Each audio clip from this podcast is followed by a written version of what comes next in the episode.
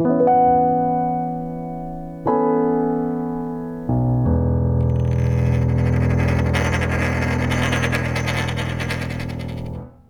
Wir, haben ja, wir hatten ja heute den Titus Gebel zu Gast, der, ähm, das war eine Gemeinschaftsveranstaltung, Blockchain Café und äh, Saxony Meetup vom Ralf organisiert. Danke nochmal an Ralf. Und Mario, du hast ja auch einige Fragen gestellt. Ähm, wie lange hast du dich jetzt schon mal mit dem Thema beschäftigt gehabt und was waren jetzt so deine Erkenntnisse aus der heutigen Diskussion heraus? Ja, also von den privat, freien Privatstädten hatte ich vom Ralf schon mal gehört. Der war da auf einem Kongress in der Schweiz und hatte mir danach auch schon mal das White Paper für die Privatstädte geschickt.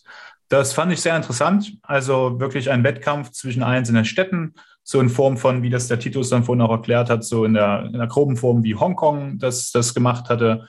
Zum Beispiel meine, mein Key Takeaway war, dass es also schon an manchen Stellen probiert wird. Der Titus seine eigene Stadt jetzt gründen möchte, seine erste, und dafür sozusagen Leute braucht, die auch mitmachen möchten. Äh, was, ich, was ich interessant fand, ist, dass hat er gleich zum Anfang seines Vortrages erzählt, der vom Johannes Thaler, nee, der Joachims Thaler, entschuldigt bitte, dass der das Vorbild für den Dollar zum Beispiel war, kam aus dem Gebiet Böhmens sozusagen, also aus dem Sudetenland, aus dem ehemaligen. Für ihn ist der Staat die Erlaubnis, anderen etwas wegzunehmen.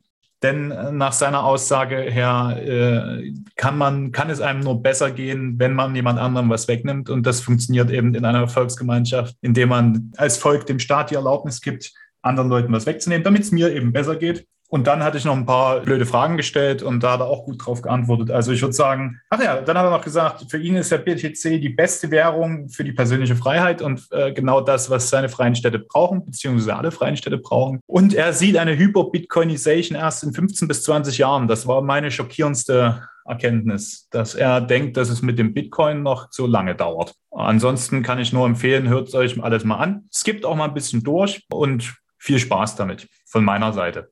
Ja, ähm, ich äh, habe ja den Titus Gebel eingeladen, weil ich mittlerweile zu der Erkenntnis gekommen bin, dass egal äh, welches der Gesellschaftsmodelle, die wir zurzeit in großen Staaten, das westliche, unser sogenannte Wertewesten oder auch das chinesische Modell, vielleicht auch nicht das russische, dass das nicht das Optimale zu sein scheint, sondern dass man ähm, einfach äh, viel mehr experimentieren sollte. Und die Free Private Cities, die sehr libertär wirken, aber nicht nur äh, für Libertäre gedacht sind, inklusive auch äh, der Idee des freien Geldes, Bitcoin, des dezentralen Geldes, das passt sehr gut zusammen. Deswegen habe ich den Titus auch eingeladen. Und ich glaube, dass die Bitcoiner oder eben die Kryptowährungsevangelisten durchaus äh, eine, äh, ein Verteiler dieser Idee sein können. Ich sehe es im Prinzip ähnlich, Ralf. Äh, ich hatte zum Schluss auch beim Abschlusswort äh, den Satz geprägt, unabhängiges Geld für unabhängige Städte. Und ich sehe es im Prinzip ähnlich. Es ist eine gute Idee. Und auch die Free Private City äh, machen ja eigentlich nur einen Nachtwächterstaat, wie es so schön heißt, beschränken sich auf die Grundfunktion Schutz von Eigentum und in dem Fall halt so der Regeln des Zusammenlebens und der Grenzen. Und das, denke ich mal, ist eine, ist eine sehr gute Idee,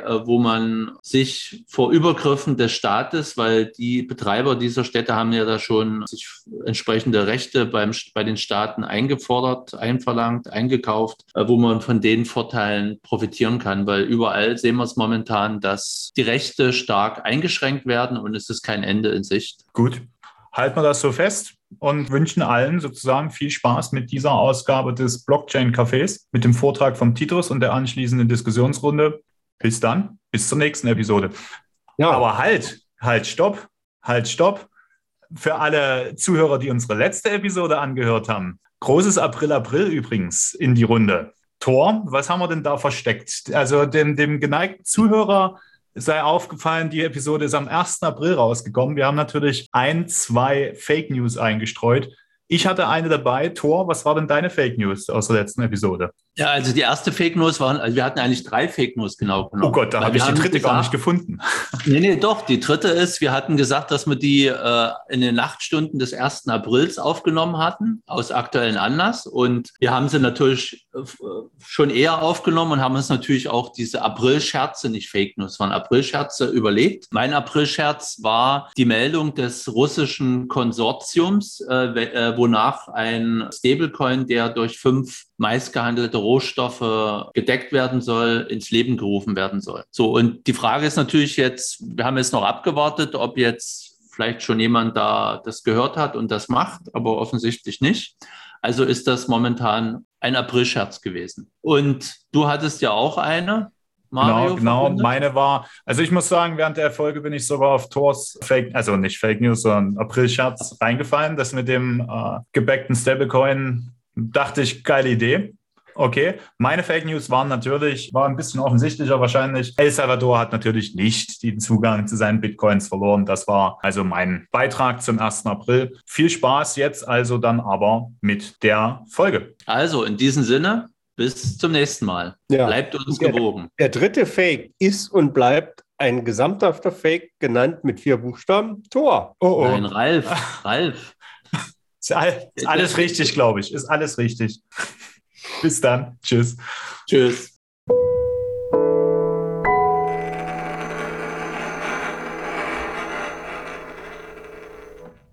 Ja, herzlich willkommen, äh, liebe Zuschauer, liebe Zuhörer. Äh, wir sind auch im Livestream zum Blockchain Meetup Saxony 55 und ich äh, begrüße ganz herzlich Titus Gebel. Titus, ich sage mal äh, herzlich willkommen hier bei uns in Sachsen beim Blockchain Meetup Saxony, leider durch Corona immer noch online. Wir haben uns kennengelernt im vergangenen Jahr, im Oktober äh, in der Schweiz bei deiner Veranstaltung. Und seit diesem Zeitpunkt äh, habe ich ja schon mal angefragt, äh, besteht die Möglichkeit, dass du uns online deine Idee der freien Privatstädte im Kontext äh, zu Blockchain und Bitcoin-Technologie äh, mal vorstellst. Und ähm, heute ist es soweit. Herzlich willkommen. Titus, vielleicht sagst du auch kurz was zu deinem Werdegang, äh, Kontext, wie bist du freien Privatstädte gekommen, bevor du dann ganz äh, intensiv auf die Thematik eingehst.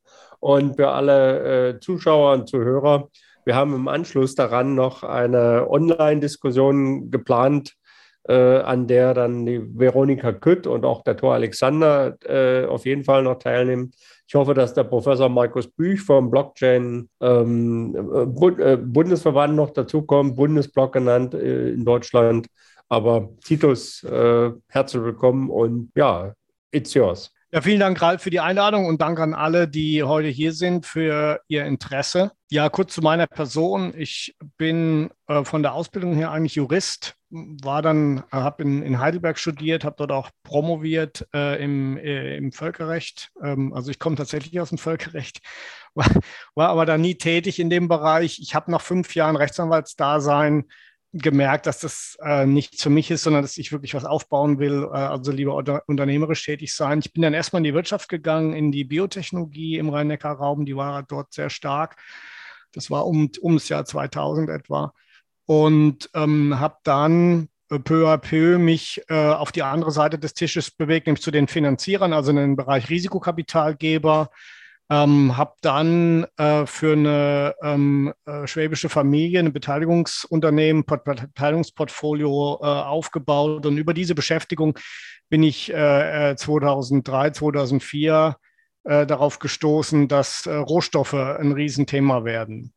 Warum war das so? Weil eben durch, ähm, durch verschiedene Entwicklungen äh, es kaum noch äh, bestehende Minen im Westen gab. Es gibt, gab wenig Leute, die Geologie oder Bergbau studiert haben. Ähm, das kam eben dadurch, dass nach 1990 auch ganz viel billiges Material aus dem Osten, aus dem Ostblock eben auf den Weltmarkt geschwappt ist, hat viele Firmen kaputt gemacht. Und damals war es so, äh, damals 2003, 2004 hat China etwa 10 Prozent der Weltmetalle absorbiert und es war klar, dass es nach oben gehen würde. Es sind übrigens heute 25 Prozent. Äh, und das konnte damals nur durch den Preis aufgelöst werden, weil einfach zu wenig Angebot da war. Und da habe ich gesagt, Mensch, das ist doch was, da müsste man tätig werden. Habe dann auch tatsächlich interessanterweise im, in Sachsen, ja, also im, im Erzgebirge, äh, da gab es ja einige Vorkommen, eben nicht nur Uran, sondern auch andere Sachen, Zinn und, und, und Nickel und so weiter. Äh, und da hat mich der damalige äh, letzte Wismut-Chef, der Horst Richter, angesprochen. Der hat gesagt, Mensch, Herr Gebel, wir haben so viele gute Sachen entdeckt auf der Suche nach Uran, die, die kennt der Weltmarkt gar nicht. und dann äh, haben wir eben dann gesagt, okay, dann habe ich gesagt, geben Sie mir mal eine Top-Ten-Liste. Ja, so, und da haben wir tatsächlich ein paar Lagerstätten dort ähm, äh, einlizenziert, haben dann eine ähnliche Story mit Öl in Süddeutschland gemacht ähm, haben dann Australien expandiert, nach USA und irgendwann habe ich eben dann äh, eine eigene Firma gegründet, die hieß Deutsche Rohstoff AG, zusammen mit einem Partner äh, 2006 äh, und ähm, die ist 2010 an die Börse, ist erfolgreich gewesen, vor allen Dingen im Öl- und Gasgeschäft und äh, ist heute fast ein reiner Ölwert, hat aber auch ein sehr großes Wolfram äh, vorkommen. Und ähm, ja, da konnte ich mich tatsächlich dann Ende 2014 zur Ruhe setzen äh, und äh, bin mit der Familie ausgewandert und habe mich seitdem dem Thema freie Privatstädte gewidmet. Warum mache ich das? Ich war 30 Jahre, sage ich mal, politisch aktiv äh, äh, und habe gemerkt, dass die Ideen von Freiheit und Selbstbestimmung nicht mehrheitsfähig sind. Ja? Also muss man ganz hart so sagen. Und da gibt es auch Erklärungen für, ist ganz klar im menschlichen Anreizsystem begründet. Aber das ist natürlich erstmal eine schlechte Nachricht. Zum anderen aber auch äh, muss man dann auch seine, seine Schlüsse daraus ziehen und sagen, okay, da muss ich was ein anderes Produkt anbieten, was eben nicht eine Mehrheit benötigt, was sozusagen ein Nischenprodukt ist für die Freiheitsliebenden, die es gibt. Und die anderen werden, können sich das dann anschauen, ob ihnen das vielleicht nicht doch gefällt oder ob das nicht doch besser funktioniert als das, was wir momentan so im Staatsmarkt haben. Und so ist das äh, peu à peu entstanden mit den freien Privatstädten. Ich habe dann drei Jahre an einem Buch gearbeitet, das ist 2018 erschienen. Ähm, ich bin dann eingeladen worden, äh, in, in so ähnliche Projekte, die es schon gab, in Honduras äh, äh mitzumachen. Habe dann eine eigene Firma gegründet, die Tipolis, um sowas auch umzusetzen. Und es gibt eine freie äh, Free Private Cities Foundation. Ähm, und äh, über das, sag ich mal, freiheitlich-libertäre Spektrum hinaus sind es vor allen Dingen Leute aus der Bitcoin- und der Kryptoszene, die relativ schnell erkennen, ja, da ist was dran, das ist ein gutes Konzept und äh, das ist ja auch der Grund, warum ich jetzt heute hier vortrage. Es ist tatsächlich so, wenn ich, ich sage mal, den, den Normalbürger sowas vorstelle, dann weiß der gar nicht, äh, warum, äh, was soll das? Äh, ist doch alles in bester Ordnung. Ja? Wobei natürlich die Gruppe derjenigen, die das glauben, dass alles in bester Ordnung ist, in der Tat auch kleiner wird. Und deshalb ist jetzt, ist, ist man auch offener für solche, für solche Produkte. Ich denke mir, vor zehn Jahren hätten die meisten gesagt, es ist eine Spinnerei. Äh, heute jeder Zweite sagt, okay, da könnte was dran sein. Wir müssen tatsächlich mal über, über unsere Systeme reden. Und wir müssen natürlich auch darüber reden, warum hat Bitcoin in, in zehn Jahren so einen großen Erfolg gehabt. Das ist nämlich ein ganz ähnlicher Grund, weil das, bis, das bestehende System jetzt im Währungsmarkt nämlich auch nicht gut funktioniert. Und von daher, äh, das ist ja sozusagen auch unser Thema heute, die, die Gemeinsamkeit. Ja, äh, also die Geschichte der Free Private Cities äh, hat ja sozusagen schon jetzt, äh, wenn du sagst, du hast 2018 das Buch geschrieben, ich habe es 2019 gelesen und ähm, seitdem äh, beschäftige ich mich auch, äh, beziehungsweise wir auch im Blockchain Meetup Saxony ähm, mit dem Thema und ähm, bin mittlerweile auch äh, der österreichischen Schule anheimgefallen und äh, würde auch sagen, ich bin recht libertär eingestellt. Sind äh, denn an dieser Stelle nur wirklich libertär eingestellte Personen, Menschen an dieser Idee interessiert oder äh, hat das äh, ein viel breiteres Spektrum? Nee, das Spektrum ist viel breiter. Also man kann fast sagen, es gibt wirklich so einen Trend zu neuen Gesellschaftsformen, ja, also neue Gesellschaftsordnungen auszuprobieren. Und ich würde mal sagen, auf einen Libertären kommen etwa zehn Kollektivisten, die so, so ein pseudokommunistisches System wollen, ja, wo es keinen Zinsen gibt, wo es kein Geld gibt, wo alles auf Tauschhandel basiert. Ähm, gerade auch in Deutschland ist es ganz stark verbreitet. Also die gallischen Dörfer und so, wir, wir, wir verdienen alle dasselbe und, und machen es nur über Tausch. Das sind ja alles Leute, die es gut meinen und die auch, glaube ich, eine Sache richtig erkannt haben. Wir müssen jetzt mal langsam anfangen, uns auf lokaler Ebene zu dezentralisieren und einfach neue Dinge auszuprobieren. Leider ist es eben so, dass die Dinge, äh, die werden in der Regel scheitern, weil sie von falschen Voraussetzungen ausgehen. Ähm, äh, weil sie nicht verstehen, dass natürlich auch, weil sie Geld und Zinsen nicht verstehen, äh, das sind ja alles uralte Sachen, ja, Brechung, Brechung der Zinsknechtschaft und wir, wir schaffen das Geld ab. Ich meine, solche Ideen haben ja noch nie funktioniert. Warum sollen die jetzt funktionieren? Aber äh, zu deiner Frage, es gibt eine ganz breite ähm, Gruppe von Leuten, die, ähm, die aus verschiedenen Richtungen äh, versucht, neue Dinge ähm, äh, aufzustellen. Natürlich sind da auch viele Spielereien dabei, wie so, äh, ja, Königreich Deutschland und sowas. Aber äh, es, gibt, es gibt immer so, so, so, so einen Kern, der ist richtig, weil, und die, die meisten Leute sind ja auch durchaus Argumenten zugänglich. die sehen, dass es irgendwo nicht richtig läuft, was, was in, in die, die Gesellschaftssysteme, in denen wir jetzt leben und dass man was Neues tun muss. Und ich habe es damals erlebt ähm, äh, als junger Mann, dass ähm, als Wessi sozusagen, dass die DDR äh, äh, untergegangen ist und in diesen sogenannten runden Tischen, die es da gab, als schon jeder wusste, die, der SED-System hat keinen Bestand, aber es war noch nicht klar, wie es weitergeht, ähm, wo die ganzen Intellektuellen zusammengesessen sind, da gab es eigentlich immer nur ein Thema. Ja? Wie können wir den Sozialismus demokratischer gestalten? Also die, die Idee, dass Sozialismus an sich schon verfehlt ist, der, der kam denen gar nicht. Ja? Und da habe ich gesagt, beim nächsten Kollaps ja, will ich wenigstens, dass es hier eine Alternative gibt. Und dann werden, werden sich, die Mehrheit wird sich dann auch wieder irgendwelchen äh, Umverteilungssystemen äh, anhängen. Aber es wird vielleicht eine Gruppe von Leuten geben, die sagen, nee, wir probieren das mit den freien Privatstädten mal aus. Vielleicht sogar in Kombination mit Bitcoin als Währung. Ähm, und äh, dann äh, schauen wir einfach mal, wer besser performt. Ja, also das ist so ein bisschen meine Hoffnung, dass, dass wir wieder so wie nach dem Zusammenbruch des Weströmischen Reiches eben so viele kleine, wie es auch im Mittelalter gab, viele kleine äh, Flickenteppich, verschiedenste Systeme, äh, viele freie Reichsstädte äh, äh, gab und äh, einige davon waren ja sehr erfolgreich, Venedig, äh, Frankfurt, Hamburg, nur als Beispiele, die Hanse. Ja, es gab also wirklich da eine Vielfalt von Sachen und viele Historiker, auch Wirtschaftshistoriker, sind heute der Meinung, der Grund, warum Europa quasi 500 Jahre die Welt beherrscht hat und aufgestiegen ist, war eben diese Vielfalt, die auch einen Wettbewerb der Systeme ermöglicht hat und die natürlich den Staat als stationären Banditen, der im Grunde seine Leute ausplündern kann, dann aber im Zaum gehalten hat, weil die mussten ja nur dann zehn Kilometer weiter nach links, äh, nach, nach Osten, Süden, Westen oder Norden ziehen, um in einem anderen System zu sein. Das hält natürlich den Staat auch im Zaum. Und äh, deshalb gibt es ja heute auch die Bestrebungen, äh, möglichst alles zu zentralisieren, EU-weit oder eine Weltregierung dann haben wir überhaupt keine Chance mehr auszuweichen. Und deshalb ist das auch, weil viele idealistische Leute dem anhängen, das ist die absolute Hölle, wenn wir eine Weltregierung bekommen. Es wird die absolute Hölle sein. Und äh, von daher kann ich jedem nur raten, dezentral, lass die Leute entscheiden. Und es ist nicht nötig, dass wir Libertären oder Leute, die der österreichischen Schule anhängen, dass wir sozusagen alle bekehren. Ja, wir machen unser Ding, die machen ihr Ding und dann haben wir friedliche Koexistenz und dann schauen wir mal, wie, wer besser performt. Ja, und dann wird sich sowieso die bessere Sache durchsetzen oder zumindest weitgehend durchsetzen. Es kann auch übrigens sein, dass wir Menschen einfach so verschieden sind, dass, dass wir nicht ein ideales System für uns alle haben, sondern jeder will so ein bisschen was anderes und dann finden sich die Gruppen zusammen. Also das ist so meine Hoffnung und auch der Hauptgrund, warum ich, warum ich das hier überhaupt mache. Mhm. Nun äh, war ja, äh, ich sag mal, früher sozusagen in den Stadtstaaten oder zu Zeiten der Hanse äh, das äh, ja, Wettbewerb der Systeme. Aber durch die Kleinstaaterei gab es ja eigentlich auch einen Wettbewerb äh, des Geldes oder der unterschiedlichen Währungen. Ja, unbedingt. Ähm, das erleben wir im Kryptobereich auch gerade. Wie sieht denn da deine ähm, Prognose für die Zukunft aus?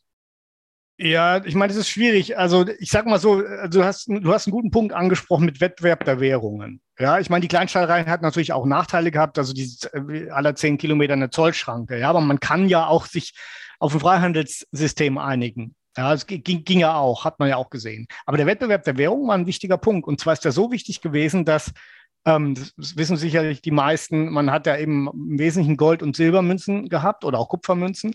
Und so Tricksereien wie ich mache dann, ich mische dann ein anderes Metall bei, was billiger ist, oder ich schleife am Rand was ab. Das waren so die ersten Versuche der Herrschenden, ähm, die Leute zu be betrügen. Und da gab es eben besonders, äh, sag ich mal, gute Währungen. Und eine davon war der Joachimstaler. Ja, der Joachimstaler ist, kommt aus dem Joachimstal im Sudetenland, also heute Tschechien. Ich weiß gar nicht, wie, die, wie, die, wie, die, wie der Ort heute heißt. Aber der war eben damals bekannt gutes Geld. Und der hat sozusagen den Dollar inspiriert, den US-Dollar. Also der Begriff Dollar ist eigentlich eine Verballhornung von Taler und damit war der Joachimstaler gemeint. Und äh, weil die haben auch mit Papiergeld angefangen, es ging völlig in die Hose und haben gesagt, wir brauchen jetzt mal stabiles Geld. Was ist denn das beste Geld, was es gibt im, im, im Westen? Ja, der Joachimstaler. Ja, und dann machen wir auch sowas. Also interessant, ja. Und, und so ein kleiner, so ein kleines Tal in, äh, im Sudetenland hat quasi jetzt dann eine Welt ähm, eine, Welt, eine spätere Weltmacht, muss man sagen, eine spätere Weltmacht in ihrer in ihrem Währungsauswahl beeinflusst. Und dasselbe kann jetzt wieder passieren. Es kann also durchaus sein, dass der Bitcoin, weil er eben stabil ist, so wie damals der Joachimsthaler, dass der einfach von einigen Ländern dann komplett übernommen wird. Äh, und vielleicht macht sich sogar eine Großmacht. Und ich könnte mir auch vorstellen, dass es vielleicht wieder die USA sind, das zunutze, dass die meisten Bitcoin-Nutzer und die meisten Bitcoin-Miner in den USA jetzt sind oder Amerikaner sind. Das heißt, die könnten irgendwann sagen, nee, nee, okay, der Dollar, der kollabiert, aber wir haben ja eine, wir haben ja eine geheime äh, Zweitwährung. Und damit tricksen wir die anderen jetzt aus, indem wir den Bitcoin einführen. Es kann natürlich auch anders kommen. Es kann natürlich die repressive Schiene gehen, nach dem Motto, Bitcoin wird offiziell verboten. Oder es wird, sagen wir so, es wird verboten, Bitcoin in Fiat umzutauschen. Äh, und Banken dürfen das auch nicht machen. Und die, die Crypto-Exchanges dürfen das auch nicht mehr sozusagen äh, umtauschen. Ähm, ist auch nicht völlig abwegig. Ja, also es ist, es ist, die Zukunft ist offen. Wir bei den freien Privatstädten sagen, möge der bessere gewinnen. Wir haben also Free Banking Systeme. Wir, wir schreiben kein Legal Tender vor.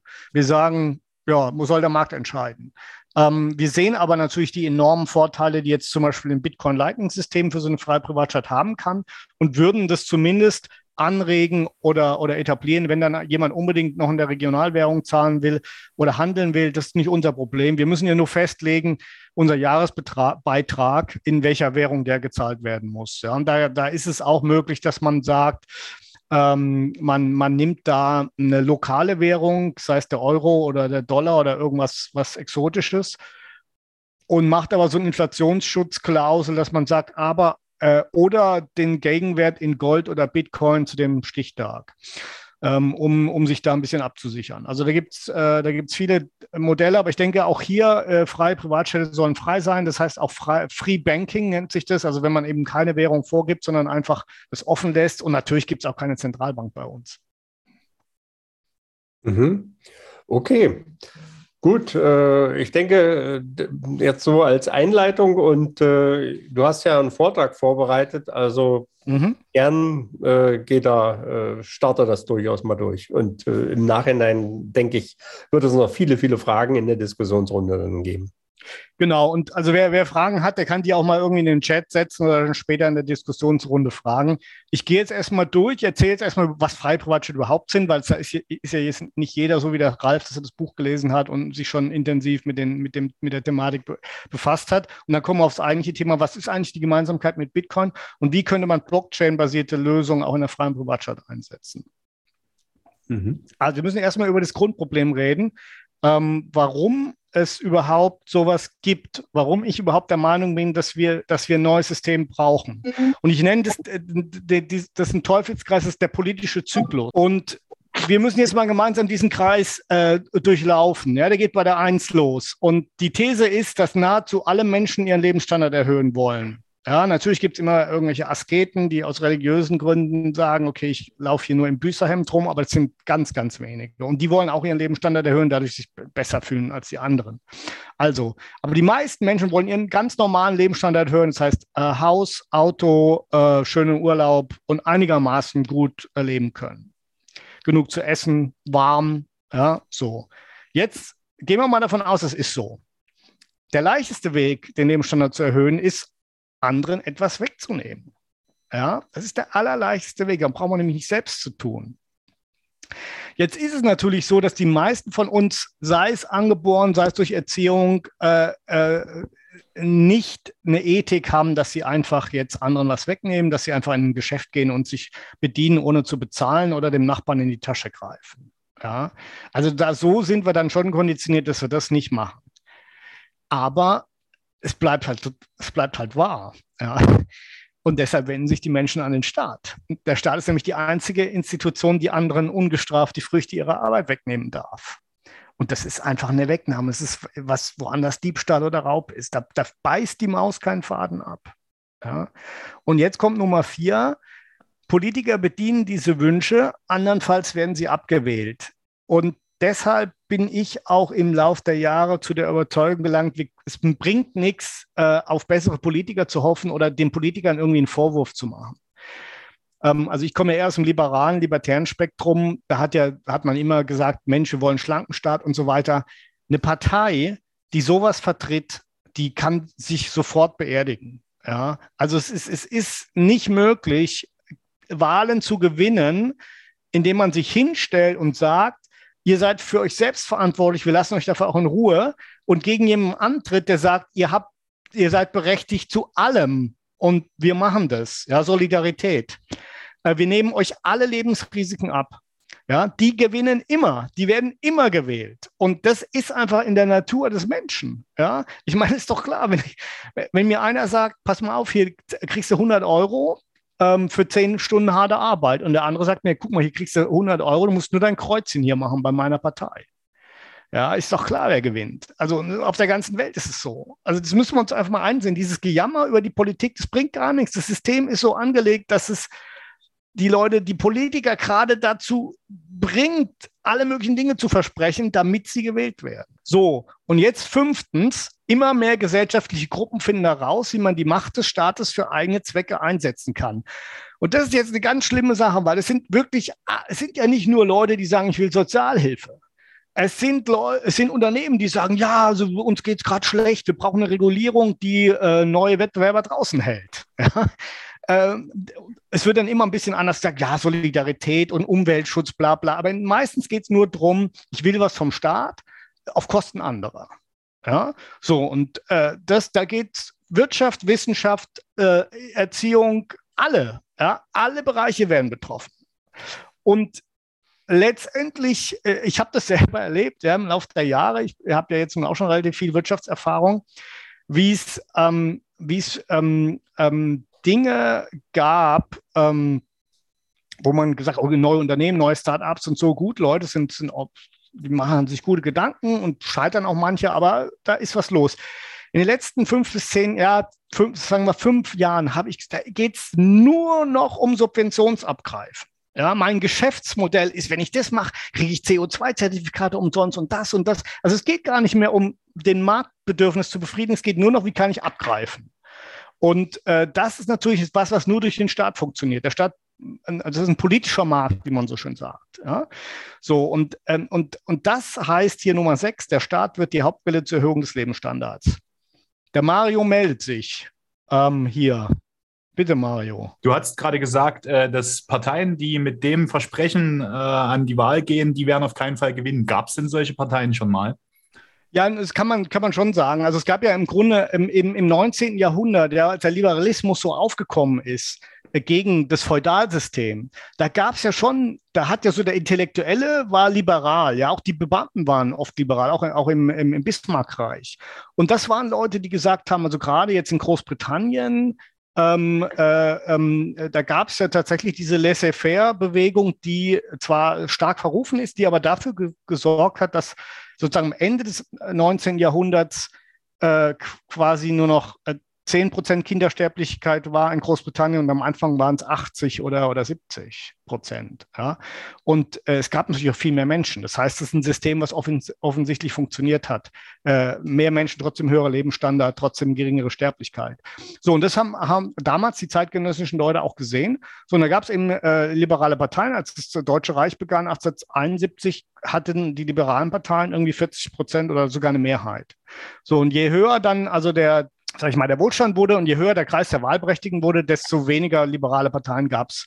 Und das ist durch die Bank so. Das ist also in, äh, man kann sagen, mit Abstufung äh, Großbritannien, äh, USA, Deutschland, Schweiz, ja, äh, die sind alle äh, niedergegangen im 20. Jahrhundert. Heute gibt es praktisch keine Parteien mehr. Die, die sogenannte liberale Partei in Deutschland ist eine Umverteilungspartei. Ja, die ist vielleicht nicht ganz so schlimm wie die anderen, aber äh, setzt sich dafür ein, auch für, äh, für diverse Zwangsmaßnahmen. Äh, wie, wie, wie Impfzwang. Ähm, neulich habe ich wieder was Verrücktes gelesen von einer vermeintlichen ähm, äh, FDP-Politiker, das wären Volksschädlinge, Leute, die sich nicht impfen lassen wollen. Also das würde man von einer liberalen Partei eigentlich nicht erwarten. Deshalb ist es einfach nur noch eine titularliberale Partei. Ja? Und äh, von daher, äh, in anderen Ländern ist es ähnlich. Also wenn die keine liberale Partei ist heute gegen eine Sozialstaatsumverteilung, obwohl die Staatsquote fast 50 Prozent ist. Was ist klar, das geht nicht gut aus, aber da kann man sich nicht gegen wehren. Wenn man sich also gegen, gegen einen Sozialstaat ausspricht oder sogar auch nur gegen eine, eine Einschränkung, dann fliegt man aus dem Parlament. Ja, also das ist äh, völlig klar und von daher, das System ist in der Form deshalb nicht reformierbar, muss ich jetzt ganz klar sagen. Das ist ja auch der Grund, warum ich mich äh, einer anderen Sache gewidmet habe. Und ich habe durchaus Einblicke bis nach ganz oben gehabt. Also ich habe da einige Bundesminister der FDP, mit denen ich per Du war, weil ich eben ja auch lange in, äh, in, in der Partei weiß, nicht besonders äh, an hoher Stelle, aber ich war eben, war eben lange da in dem Spektrum drin und habe einfach gesehen, dass beim besten Willen auch äh, die nicht viel machen können. Ja? Selbst ein Minister, ein Bundesminister kann, kann nicht an diesem, an diesem Kreislauf was ändern. Und äh, deshalb bin ich zu dem Schluss gekommen, jetzt bringt es ja nichts, sich darüber aufzuregen, dass die Leute das machen, was man von ihnen erwartet und die wollen auch gewählt werden. Ähm, wir müssen einfach das System äh, ändern. Wir müssen es bei der Wurzel packen. Wir müssen nicht mal ändern, wir müssen nur eine Alternative bieten. Ja, weil jetzt hier siebten, siebtens, da sind wir nämlich gerade in Deutschland, immer weniger Menschen sind im produktiven Sektor tätig und die produktiven Sektoren, die wir noch haben, also zum Beispiel äh, Landwirtschaft, Automobilindustrie, die wird ja jetzt auch kaputt gemacht. Ja. Ähm, das heißt, achtens, Verteilungskämpfe werden intensiver, die Staatsverschuldung wächst. Ähm, sehen wir, glaube ich, deutlich. Und die Verteilungskämpfe, die werden jetzt noch intensiver werden mit den hohen Energiepreisen. Und es führt dann zu neuntens, da sind wir noch nicht. Dem Staat geht schließlich das Geld aus. Ja, du kannst auch nicht ewig Geld drucken, weil irgendwann will dein Geld keiner mehr haben. Ja? Äh, die Erkenntnis ist noch nicht angekommen, aber weil man eben noch nicht so weit ist. Aber das wird äh, zwangsläufig kommen. Ja? So, und das ist dann, dann, dann geht dem Staat das Geld aus und dann gibt es eine radikale Reform oder gar einen Systemwechsel. Und dann ist das Problem, geht es von vorne los. Ja? Dann geht es eine Weile gut, dann sind die vernünftigen Leute da, die Leute wissen, müssen Gürtel enger stellen, können sich nicht mit irgendwelchen Spinnereien aufhalten, bis es ihnen dann wieder besser geht. Und dann geht es wieder genauso von vorne los. Ich meine, das hat man jetzt die letzten 200 Jahre gesehen, dass das so läuft und es läuft auch diesmal wieder so. Ähm, jetzt kann man sagen, ja, ich glaube das nicht und so, aber meines Erachtens ist es so und es, es liegt auch im Anreizsystem des Menschen begründet, warum die sich so verhalten. Und deshalb meine ich, um da rauszukommen, müsste man wirklich ganz radikal äh, an anderen Ansatz denken. Ja, man muss nämlich das Zusammenleben mal als Markt betrachten. Ja, das ist ein bisschen ungewohnt, weil man sagt, Politik und Markt oder sind ja ganz verschiedene Sachen. Ich sage, nee, das ist auch ein Markt. Ja, Regierungen sind die größte Industrie der Welt. Also 30 Prozent eines Weltbruttoinlandsproduktes, wenn es sowas gäbe, geht durch Staatshände. Ja? Und das ist, damit ist es größer als, als ähm, äh, die Baubranche, größer als Gesundheit, größer als die Energiebranche. Das ist die größte Branche der Welt. Und, und äh, sie ist hochkonzentriert und ineffizient. Ja, 5% der Länder, also USA, EU, China, kontrollieren 80% des Marktes und 90% aller Marktteilnehmer, sprich Staaten, verlieren jedes Jahr Geld. Stell, stellt euch das mal vor, äh, wenn du, du wirst als Unternehmer an einem Markt, wo 90 Prozent deiner Wettbewerber jedes Jahr miese machen, dann wirst du sagen, das, das ist doch eine Goldgrube für den findigen Unternehmer. Ja, ist es aber nicht, weil du in den Markt halt nicht reinkommst. Und das führt dazu, dass 70 bis 80 Prozent der Bürger, je nach Umfrage, also es sind jetzt Umfragen aus USA und England, aber bei uns wird es vielleicht 60 Prozent sein, die sind mit ihren Regierungen unzufrieden, so, so latent unzufrieden, egal welche politische Kraft gerade an der Macht ist. Und wenn wir jetzt sagen, okay, wir sagen einfach mal, hier ist ein Markt, die Leute sind unzufrieden, die Leistung ist schlecht, ähm, was machen wir denn dann? Ja, dann machen wir einfach eine, da bieten wir eine, eine andere Lösung an. Ja? Äh, wir nehmen nämlich einen privaten Staatsdienstleister, der schützt Leben, Freiheit und Eigentum auf vertraglicher Basis. Das ist ein ganz einfaches Ding. Du sagst, hier gibt es einen echten Gesellschaftsvertrag, da steht drin, meine Pflicht als Staatsbetreiber in Anführungszeichen ist, ähm, dein Leben, deine Freiheit, dein Eigentum zu schützen. Und es kostet dich 1500 Euro im, Mon im Jahr. Ja, mehr ist es, mehr kostet es nämlich nicht, so ein Minimalstaat. Und äh, da gibt es einen Vertrag und ich kann den nicht einseitig ändern. Das ist nämlich auch ein großes Problem, was wir heute haben. Es wird immer gesagt, ja, der Gesellschaftsvertrag zwischen Bürgern und, und Regierung oder zwischen Bürgern und Staat. Ja, Pustekuchen. Ein Vertrag ist äh, übereinstimmende zweiseitige Willenserklärung. Ja, wenn jetzt wieder irgendwelche Tanten im Bundestag sagen oder im, im EU-Parlament, wir brauchen einen neuen Gesellschaftsvertrag, dann sage ich, ja, Moment mal, du kannst ja nicht einseitig einfach einen Gesellschaftsvertrag beschließen, ohne dass ich als Vertragspartei dem zustimme. Das ist aber nun leider tatsächlich die, die Regel, ja. Also dieser sogenannte Gesellschaftsvertrag wird jedes Jahr geändert, allerdings nie von uns. Immer nur von der anderen Seite. Und das kann es ja nicht sein. Das kann ja kein Vertrag sein. So, und hier sagen wir, nee, hier gibt es einen richtigen Vertrag. Da steht, äh, dass äh, der Ralf Knobloch 1500 Euro im Jahr bezahlen muss. So, und da kann ich nicht kommen und sagen, übrigens, Ralf, wir bauen jetzt noch ein großes neues Schwimmbad und du musst noch 500 Euro mehr im Jahr bezahlen. Sag ich, dann sagt der Ralf Titus, ich habe nochmal in unserem Vertrag geschaut, da steht nichts von einem Schwimmbad und da steht auch nichts davon, dass du einfach einseitig die Regeln ändern kannst. Und genauso ist es ja in jedem normalen Vertrag. Ja, wenn wir jetzt irgendeinen Steuerberater beauftragen, dann kann der nicht irgendwann kommen und sagen, ich habe ich hab, übrigens hab, hab noch eine weitere Erklärung gemacht für, für Ihre Frau oder für Ihren Onkel. sagen, sagen, sagen Sie, Moment mal, ich, wir haben doch einfach nur ich wollte nur für mich das haben. Sie können doch nicht einfach hier die, die Regeln ändern. So, und genauso ist es hier. Ähm, der Grund für dieses ganze Theater ist ja, dass, dass der, der Staat, so wie wir ihn kennen, der ist ja nicht als Demokratie entstanden, sondern es ist ja ein, ein, ein, ein System von Gewaltherrschern im, im, im Altertum, ja, die sich einfach, weil sie die stärksten waren, weil sie die größte Armee hatten, andere unterworfen hatten und die mussten dann halt gehorchen. Und im Lauf der Jahrhunderte hat man das abgeschwächt durch demokratische Beteiligung, durch rechtsstaatliche Elemente und so weiter. Aber das Grundproblem ist nach wie vor das gleiche. Da gibt es einen, der hat alles zu bestimmen. Und äh, wenn es eine Regierung ist mit ihrer Parlamentsmehrheit, die kann machen, was sie will im Prinzip. Ja, wenn, wenn die Gerichte dann auch nicht mehr Nein sagen, dann ist es nicht anders als ein, als ein äh, äh, monarchistischer Alleinherrscher in, äh, im, im Altertum. Und äh, von daher ist das äh, ein sehr unbefriedigender Zustand. Und hier werden wir das sozusagen den, den Staat als, als Halbgott würden wir wieder zurückführen auf, auf das, was er eigentlich tun soll, nämlich Dienstleistung für unsere Leben, Freiheit und Eigentumsschutz. So, das hat tatsächlich enorme Anreizunterschiede gegenüber dem, wenn wir uns an diesen Teufelskreis erinnern. Erstens, der Mann, der sowas anbietet oder die Frau, so eine, so eine Privatstadt, hat eigenes Risiko. Ja, wenn das nämlich nicht läuft, ähm, gehe ich pleite und verliere meinen Ruf, kann nie wieder eine freie Privatstadt irgendwo aufbauen. Also ich habe richtig einen Anreiz, das gut zu machen. Was kann dem Politiker passieren? Das Schlimmste, was dem Politiker passieren kann, ist, dass er abgewählt wird unter Beibehaltung aller Bezüge bis ans Lebensende. Ja, meistens gibt es noch ein Pöstchen bei irgendeinem NGO. Also, das sind äh, hier bei mir total scheitern wirtschaftliche Ruin versus wechsle ich meinen Sitz vom Bundestag in irgendwas bei gleichen Bezügen oder fast gleichen Bezügen. Dann direkte Haftung. Ja, wenn ich jetzt Mist baue, dann kann mein Vertragspartner, wieder jetzt der Ralf als Beispiel sagen, pass mal auf, du hast jetzt hier versprochen, du schützt meine Sicherheit. Jetzt ist bei mir aber eingebrochen worden. Äh, Moment mal, ich zahle doch 1500 Euro im Jahr für Sicherheit. Du bist schadenersatzpflichtig. Ja, genau. Ich bin schadenersatzpflichtig, wenn ich mein Sicherheitsversprechen nicht erfülle. Ja, da hätte ich dann möglicherweise eine Versicherung für, aber das ist so, dass die ähm, dennoch äh, äh, natürlich die Haftung erstmal bei mir liegt. Ja? Und, und ich muss sehen, wie ich mich da absichere. Und die Versicherung wird immer sagen, also entweder du musst auch bestimmte Sachen machen, sonst, sonst zahlen wir nicht. Äh, ja, also das ist schon ein ganz anderes Anreizsystem. Und natürlich muss ich kundenorientiert sein. Ich kann, Entschuldigung, ich kann nicht einfach den Leuten sagen, äh, pass mal auf, wir ändern mal eben die Regeln, weil mir das jetzt gefällt ähm, oder weil ich die Mehrheit habe. Nee, ich muss ja da davon ausgehen, dass, äh, dass, die, dass die Menschen dann auch unzufrieden sind und wieder weggehen oder mich verklagen.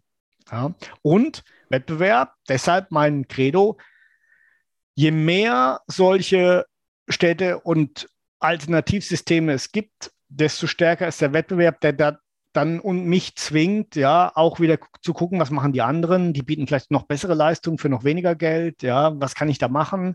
Ähm, und so, dass sich das wie in einem in dem Produktmarkt dann auch langsam optimiert und schlechte auch wieder ausscheiden, ja. Wird dann schlechte Privatstädte von, von anderen Privatstadtbetreibern übernommen, weil sie in die Insolvenz gegangen sind oder die, die Bewohner kaufen die selbst und machen das selber besser. Ähm, Vertragsbindung war noch ein Thema, das hatten wir ja gerade besprochen, dass man eben nicht einseitig den Vertrag ändern kann und langfristige Rechtssicherheit äh, für, für alle. Ja, also das weiß, wenn ich jetzt einen Vertrag schließe, da weiß ich, der wird eben jetzt die nächsten 30, 40, 50 Jahre nicht geändert. Ja, ich muss so einen Höchstbetrag bezahlen, der vielleicht inflationsgekoppelt ist, aber der kann nicht einfach jetzt äh, alle Regeln ändern. Mario. Ja, schon wieder eine dumme Frage, sorry. Und zwar, vor welchem Gericht klage ich das denn gegen, dir, gegen dich ein, wenn du das nicht einhältst? Ja, also das wird ein unabhängiges Schiedsgericht sein, was nicht zu meinen Gerichten gehört. Also die Gerichte, die ich für euch anbiete, sind für eure Streite untereinander. Ähm, die müsst ihr auch nicht benutzen, aber das ist sozusagen so, so eine Auffanglösung. Aber für die äh, Rechtsstreitigkeit mit dem, gegen den Bewerber gibt's, äh, gegen den Betreiber gibt es zwei Optionen. Das eine ist, dass wir eben ein, ein Schiedsgericht vereinbaren, was außerhalb meiner Institution liegt. Oder eine sogenannte Ad-Hoc-Gerichtsbarkeit äh, machen, das geht auch. Das heißt, ähm, jeder der beiden Parteien benennt einen Schiedsrichter und die einigen sich auf einen Vorsitzenden, die beiden. Ja, das ist eine sogenannte Ad-Hoc-Schiedsgerichtsbarkeit wenn du absolut sicher gehen willst, dass das sozusagen das ein unabhängiges Gericht ist. Und wer übt dann den Zwang gegen dich aus? Am Ende?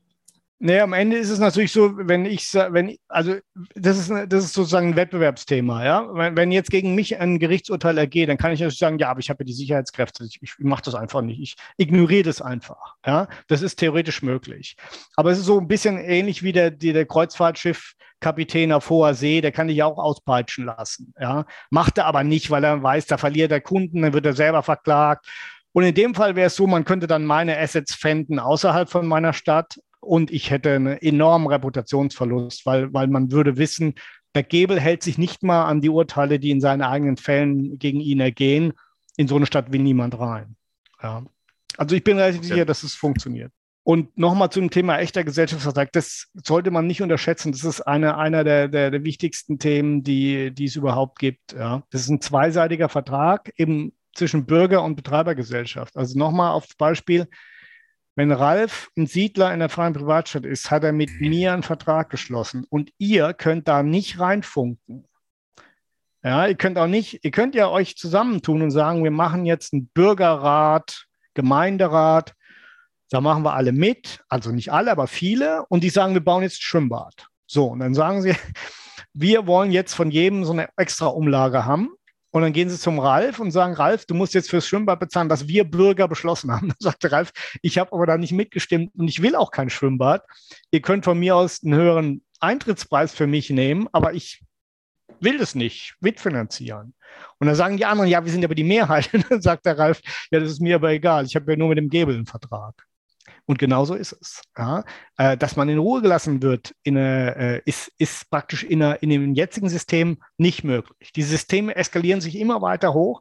Was wir momentan beobachten, ist, dass du so, also du, du kriegst vorgeschrieben nicht nur, welche Energiequelle du benutzt, auch was du zu essen hast und was du zu sagen hast. Ja?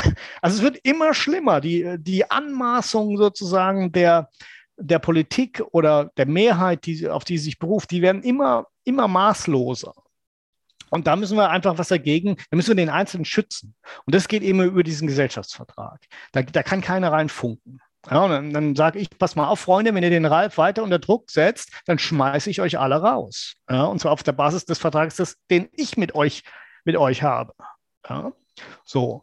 Und äh, das kann also tatsächlich funktionieren. Und ich glaube auch, dass es, dass es kein Problem wäre, weil die Menschen wüssten ja dann, okay, äh, die anderen haben andere Vorlieben als ich. Wir haben nur ein gemeinsames Interesse, das ist nämlich, dass Frieden und Freiheit besteht und eine zivilisierte Streitschlichtung.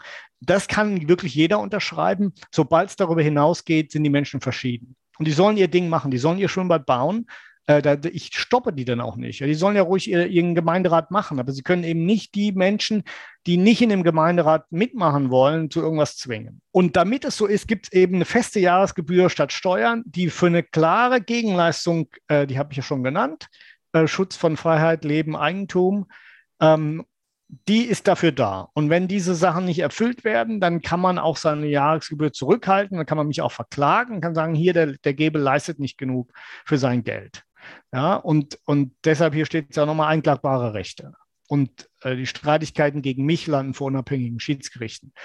Die anderen Gerichte sind auch unabhängig, das auch, können auch ähnliche sein, aber wie gesagt, da ist es nicht so, das ist nicht so relevant, weil ich da nicht Vertragspartei bin. Ich biete das quasi als Service an, dass es eine Gerichtsbarkeit gibt für, für euch. Ähm, wenn ihr aber ein Problem mit mir habt, gibt es natürlich ein, was Neutrales außerhalb meiner Organisation. Und das Gute, viele sagen, ja, das ist ja eine Diktatur und so weiter. Nee, nee, das ist ein Missverständnis. Wenn sich der Gesellschaftsvertrag mit mir darauf beschränkt, dass ich ähm, Freiheit, Leben und Eigentum schütze, dann ist mein Tätigkeitsbereich sehr eng umgrenzt. Das heißt, alles andere kann die Zivilgesellschaft, könnt ihr selber regeln. Da gibt es dann Leute, die sagen, ja, wir machen hier so eine, so eine eigene Klinik für Bedürftige und wir machen so ein eigenes Genossenschaftsmodell oder wir, wir haben irgendwelche äh, äh, Alterssicherungs-, Selbsthilfegruppen. Äh, alles ist denkbar. Ja? Ähm, äh, und ich denke, dass das äh, auch wichtig ist, dass man eben ähm, nicht einen Stadtbetreiber hat, der alles vorschreibt. Ja, so wie im Mittelalter gab es es ja mal. Da wurde ja sogar Kleiderordnung festgelegt und welche Speisen es zur Hochzeit geben darf und so weiter. Nee, nee, hier sagen wir, pass mal auf. Ich bin nur für das als Dienstleister zuständig, woran alle ein Interesse haben. Und da habe ich aber auch das letzte Wort. Ja? Also Sicherheit äh, äh, und Einhaltung der Regeln. Wenn aber alles andere äh, könnt ihr selbst machen, wie ihr das für richtig haltet. Solange natürlich nicht die Rechte der anderen beeinträchtigt, weil dann können die anderen ja auch da wieder gegen klagen nach dem Motto, das Schwimmbad ist zu laut. Ja. Gut, es muss dann eben ausgefochten werden. Aber das ist nicht mein Thema, euch vorzuschreiben, wie ihr zu leben habt. Und weil das attraktiv ist, gerade für Leute, die was in der Birne haben und die sehr kreativ sind, glaube ich, dass es ein Erfolg wird. Ähm, wir haben dann folgendes Ergebnis. Wir haben eine rechtliche Klarheit. Ja, der Vertrag wird nicht aller Nasen lang geändert.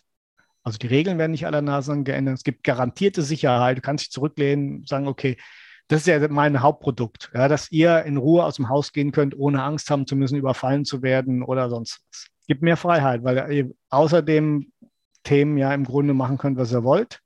Natürlich gibt es auch mehr Vielfalt an Lösungen, an Menschen, an Meinungen und weniger Politik weil es nicht nötig ist. Ihr wisst, ihr könnt den Vertrag zwischen Ralf und mir nicht ändern. Noch so, noch so große Mehrheit kann der nicht ändern. Also gibt es nicht mehr so viel Bedarf für Politik. Führt zu langfristiger Stabilität und Wohlstand.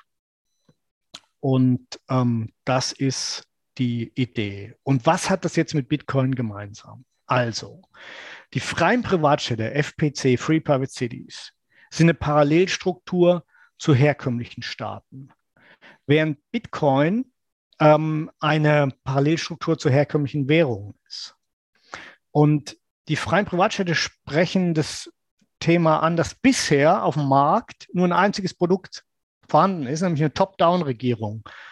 Ja, ob die jetzt äh, Monarchie ist oder, äh, oder eine Diktatur oder eine Demokratie, ist egal. Es ist immer eine Top-Down-Regierung, die entscheidet alles. Und hat falsche Anreize für die Entscheider. Ja? Wie gesagt, denen kann nichts passieren. Das ist nicht deren Geld. Die können machen, was sie wollen. Und irgendwann haben die dann auch die Gerichte durchdrungen, die ja so ein bisschen letzter Rettungsanker sind für den Einzelnen und äh, die Medien. Und dann ist man als Einzelner völlig, völlig aus, ausgeliefert dem System. Und die Teilnahme wird erzwungen. Ja, also es, gibt, es geht ja so weit, dass wenn, wenn man seine Staatsbürgerschaft aufgibt, ist man trotzdem noch steuerpflichtig für zehn Jahre oder so. Das ist ja Wahnsinn. Ja? Aber ähm, so ist es nun mal. Wohingegen in der freien Privatstadt ist die Teilnahme 100% freiwillig. Also wem es nicht gefällt, der kommt einfach nicht. Ähm, und ausschließlich der Markt entscheidet über Erfolg oder Misserfolg. So, wenn gucken wir jetzt rüber, wie sieht es denn auf der Seite von Bitcoin aus? Gleiches Thema. Es, bisher gibt es nur ein einziges Produkt, nämlich Fiat-Währungen. Also das, was früher mal gab, goldgedeckte Währungen, gibt es nicht mehr. Es gibt nur Fiat-Währungen.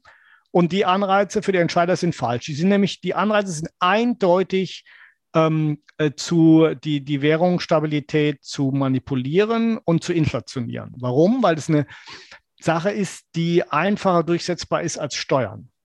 Bei Steuern merkt jeder, das ist ein direkter Zugriff auf mein Portemonnaie, wohingegen, wenn ich äh, die Geldmenge erhöhe, merkt man das ja erstmal gar nicht. Ja, kriegt man ja gar nicht mit erhöht sich dann nur faktisch, ist ja klar. Also das ist auch erstaunlich, dass viele Leute, die studierte Volkswirte sind, so einfache Zusammenhänge nicht verstehen. Nehmen wir an, es gibt in dem System 100 Geldeinheiten und 100 Waren. Ja, dann kostet, dann kostet eine Ware im Schnitt ja, eine Geldeinheit.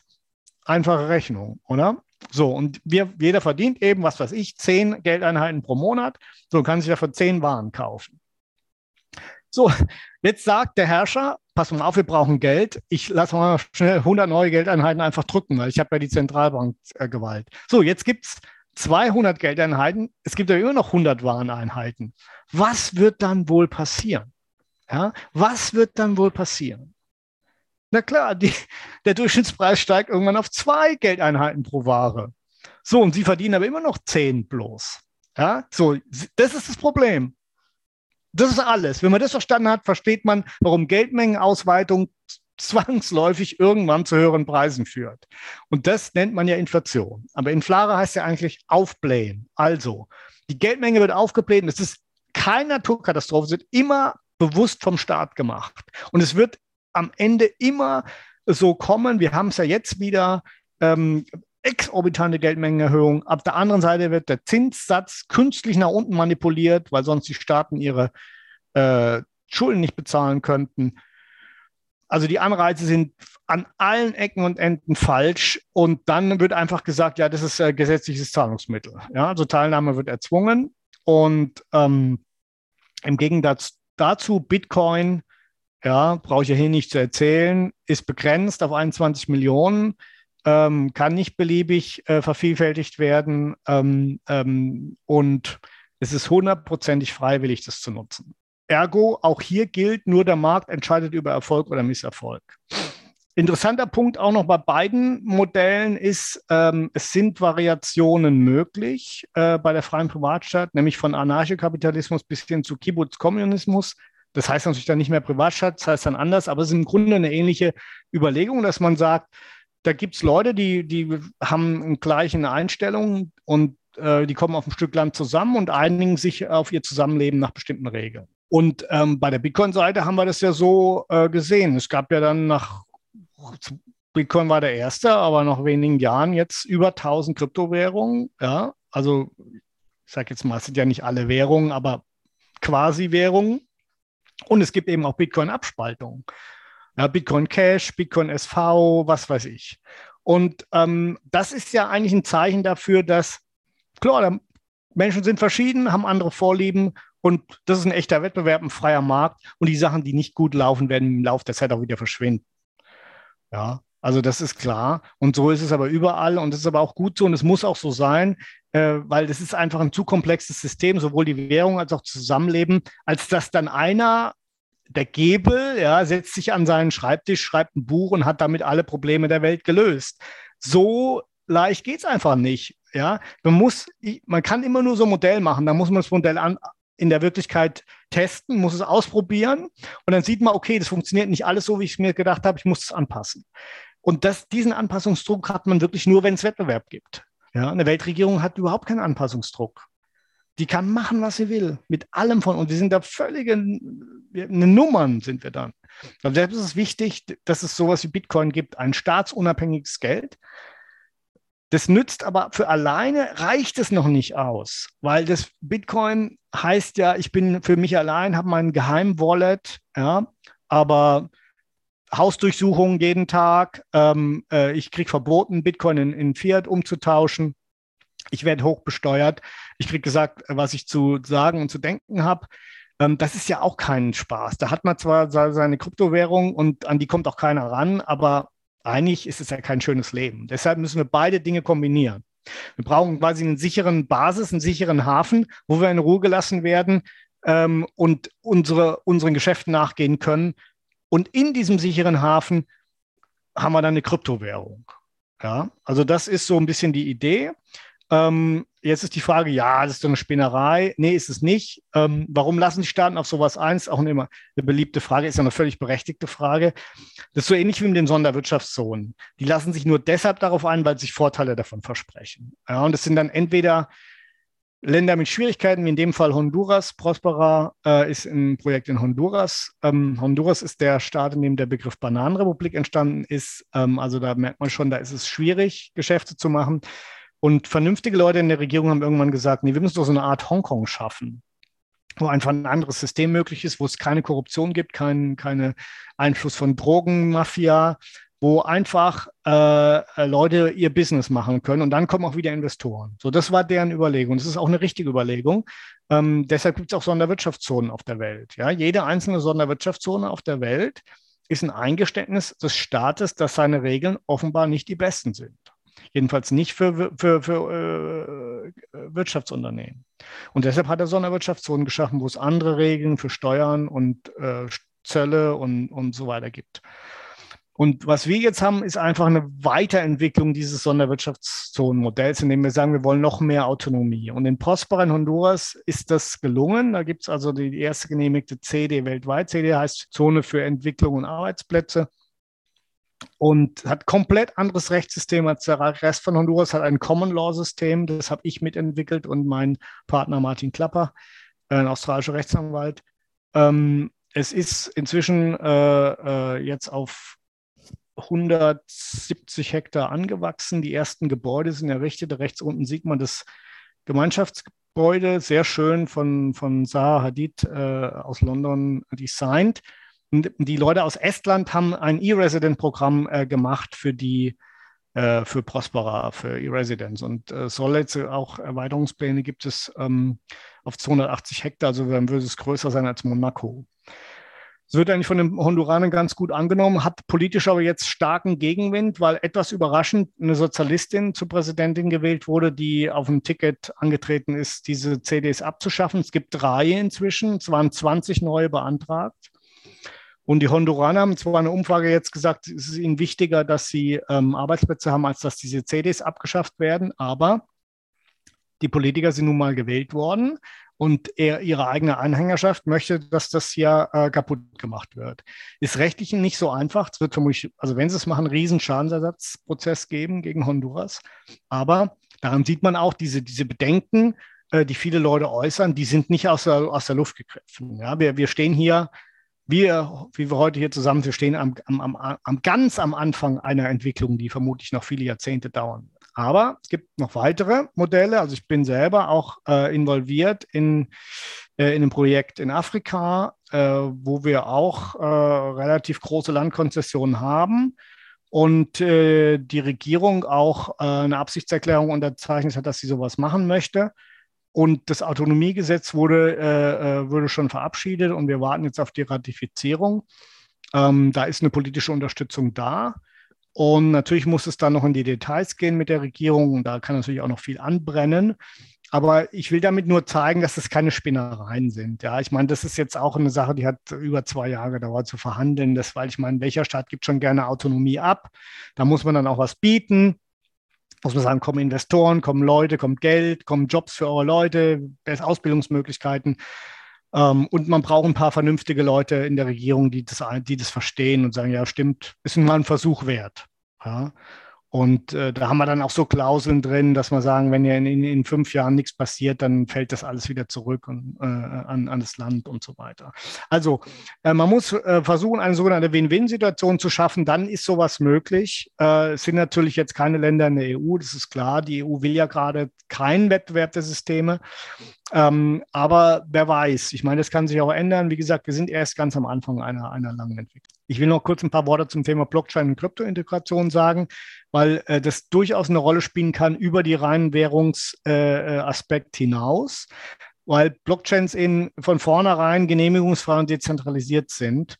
Ähm, aber dennoch äh, die Ableistung von Rechenschaft ermöglichen. Ja, dadurch, dass ja alles in, in der Blockchain äh, äh, niedergeschrieben ist, ist aus meiner Sicht daher eine perfekte Lösung für freie Privatstädte. Nicht für alles, aber für einige Sachen, vor allen Dingen im Bereich ähm, Landtitel Eigentumsübertragung. Da kann die Blockchain quasi als Nachweismittel dienen. Ähm, dann das Thema Firmengründung und Firmenanteilsübertragung ähm, und auch die persönlichen Datenschutzthemen, äh, so dass man im Grunde, wenn man bestimmte Kriterien erfüllt äh, und wird dann irgendwie von der Polizei angehalten oder von den Sicherheitskräften der Stadt. Da muss man nur nachweisen, dass man eben eine Aufenthaltsberechtigung ist. Da werden nicht die kompletten Daten von einem dann, dann abgefragt. Das ist nicht erforderlich in dem System.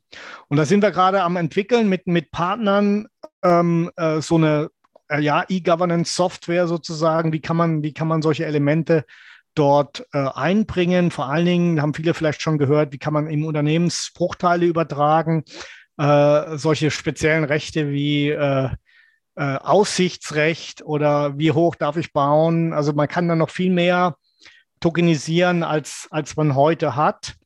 Und geht aber eben auch um, die, um, um, um den Datenschutz. Und ähm, wir möchten einfach ein bisschen ausprobieren hier. Es gibt ähm, einige Ideen, die sage ich mal, nicht völlig abwegig sind, äh, die würden wir machen. Mm, es wird am Anfang aber nicht zu innovativ sein, weil es ist ja an sich schon ein sehr innovatives Konzept. Aber ich kann mir vorstellen, dass zum Beispiel in, in dem äh, Projekt S äh, wir eine Lightning-Knoten äh, ähm, aufsetzen und ähm, sagen, okay, wir möchten das ähm, forcieren, dass hier auch mit Bitcoin bezahlt werden kann, und zwar von allen. Und Fazit für freie Privatstädte, Free Private Cities und Bitcoin. Man bewirkt keine Veränderungen, indem man die bestehenden Zustände bekämpft. Um etwas zu verändern, muss man ein neues Modell schaffen, welches das bisherige Modell entbehrlich macht. Das hat Bitcoin geschafft.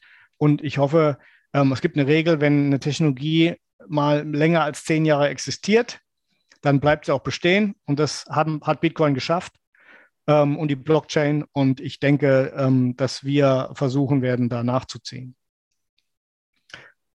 Ja, äh, noch kurz ein paar äh, Hinweise. Ähm, es, freie Privatstädte sind eben keine Utopie, sondern eine Geschäftsidee, deren Elemente bereits bekannt sind und die wir einfach in einen anderen Bereich übertragen, nämlich den unseres Zusammenlebens. Und wer ein bisschen mehr Interesse gewonnen hat. Es gibt ein White Paper zum freien Privatstädten, wo ich quasi auf zwölf Seiten das, äh, die Grundideen zusammengefasst habe. Gibt es auch auf Deutsch, äh, kann man auf der freeprivatecities.com Seite äh, sich runterladen. Was gibt es noch? Ein Buch hat ja, äh, wurden wir, wurde schon besprochen, gibt es also als, als in allen Varianten, auch als Hörbuch in verschiedensten Übersetzungen. Ähm, und last but not least, äh, ganz interessant, es gibt einen Direktvergleich Bundesrepublik Deutschland, freie Privatstadt. Was sind eigentlich die Unterschiede im Einzelnen? Und wer Interesse hat, kann sich da über diesen Link, ähm, den gibt es halt nur hier, ja, freebirdcities.com-direktvergleich, der kann sich da mal äh, näher informieren, ähm, weil das sind ganz interessante Punkte, ähm, um auch mal ein bisschen so ein bisschen besseres ähm, Verständnis für das, für das Gesamte zu kriegen. So, das war es soweit von mir aus. Jetzt weiß ich nicht, ob, ja, ob noch ähm, Fragen sind. Titus, äh, recht vielen Dank. Ähm, ich äh, würde äh, sagen, dass wir jetzt äh, vielleicht erstmal eine Fragerunde reinstellen. Ich habe mir noch ein paar äh, Einsteigen. Ich habe mir für die Diskussionsrunde äh, ein paar Anreizthemen, äh, Diskussionsrunde mit äh, der Veronika, die habe ich inzwischen auch schon äh, gesehen, bis zum Tor Alexander. Ob da Ma äh, Markus Büch, Professor Büch vom Bundesblock, der ist noch nicht da. Aber ich will mal eine These äh, fragen. Du sagtest ja selber, in der Vergangenheit, in der äh, Zeit gab es mal den sogenannten Zehnten. Wir leben in einer Zeit des Halbten, ja, im, äh, zumindest in der Bundesrepublik jetzt. Hier, das, was wir gerade erleben.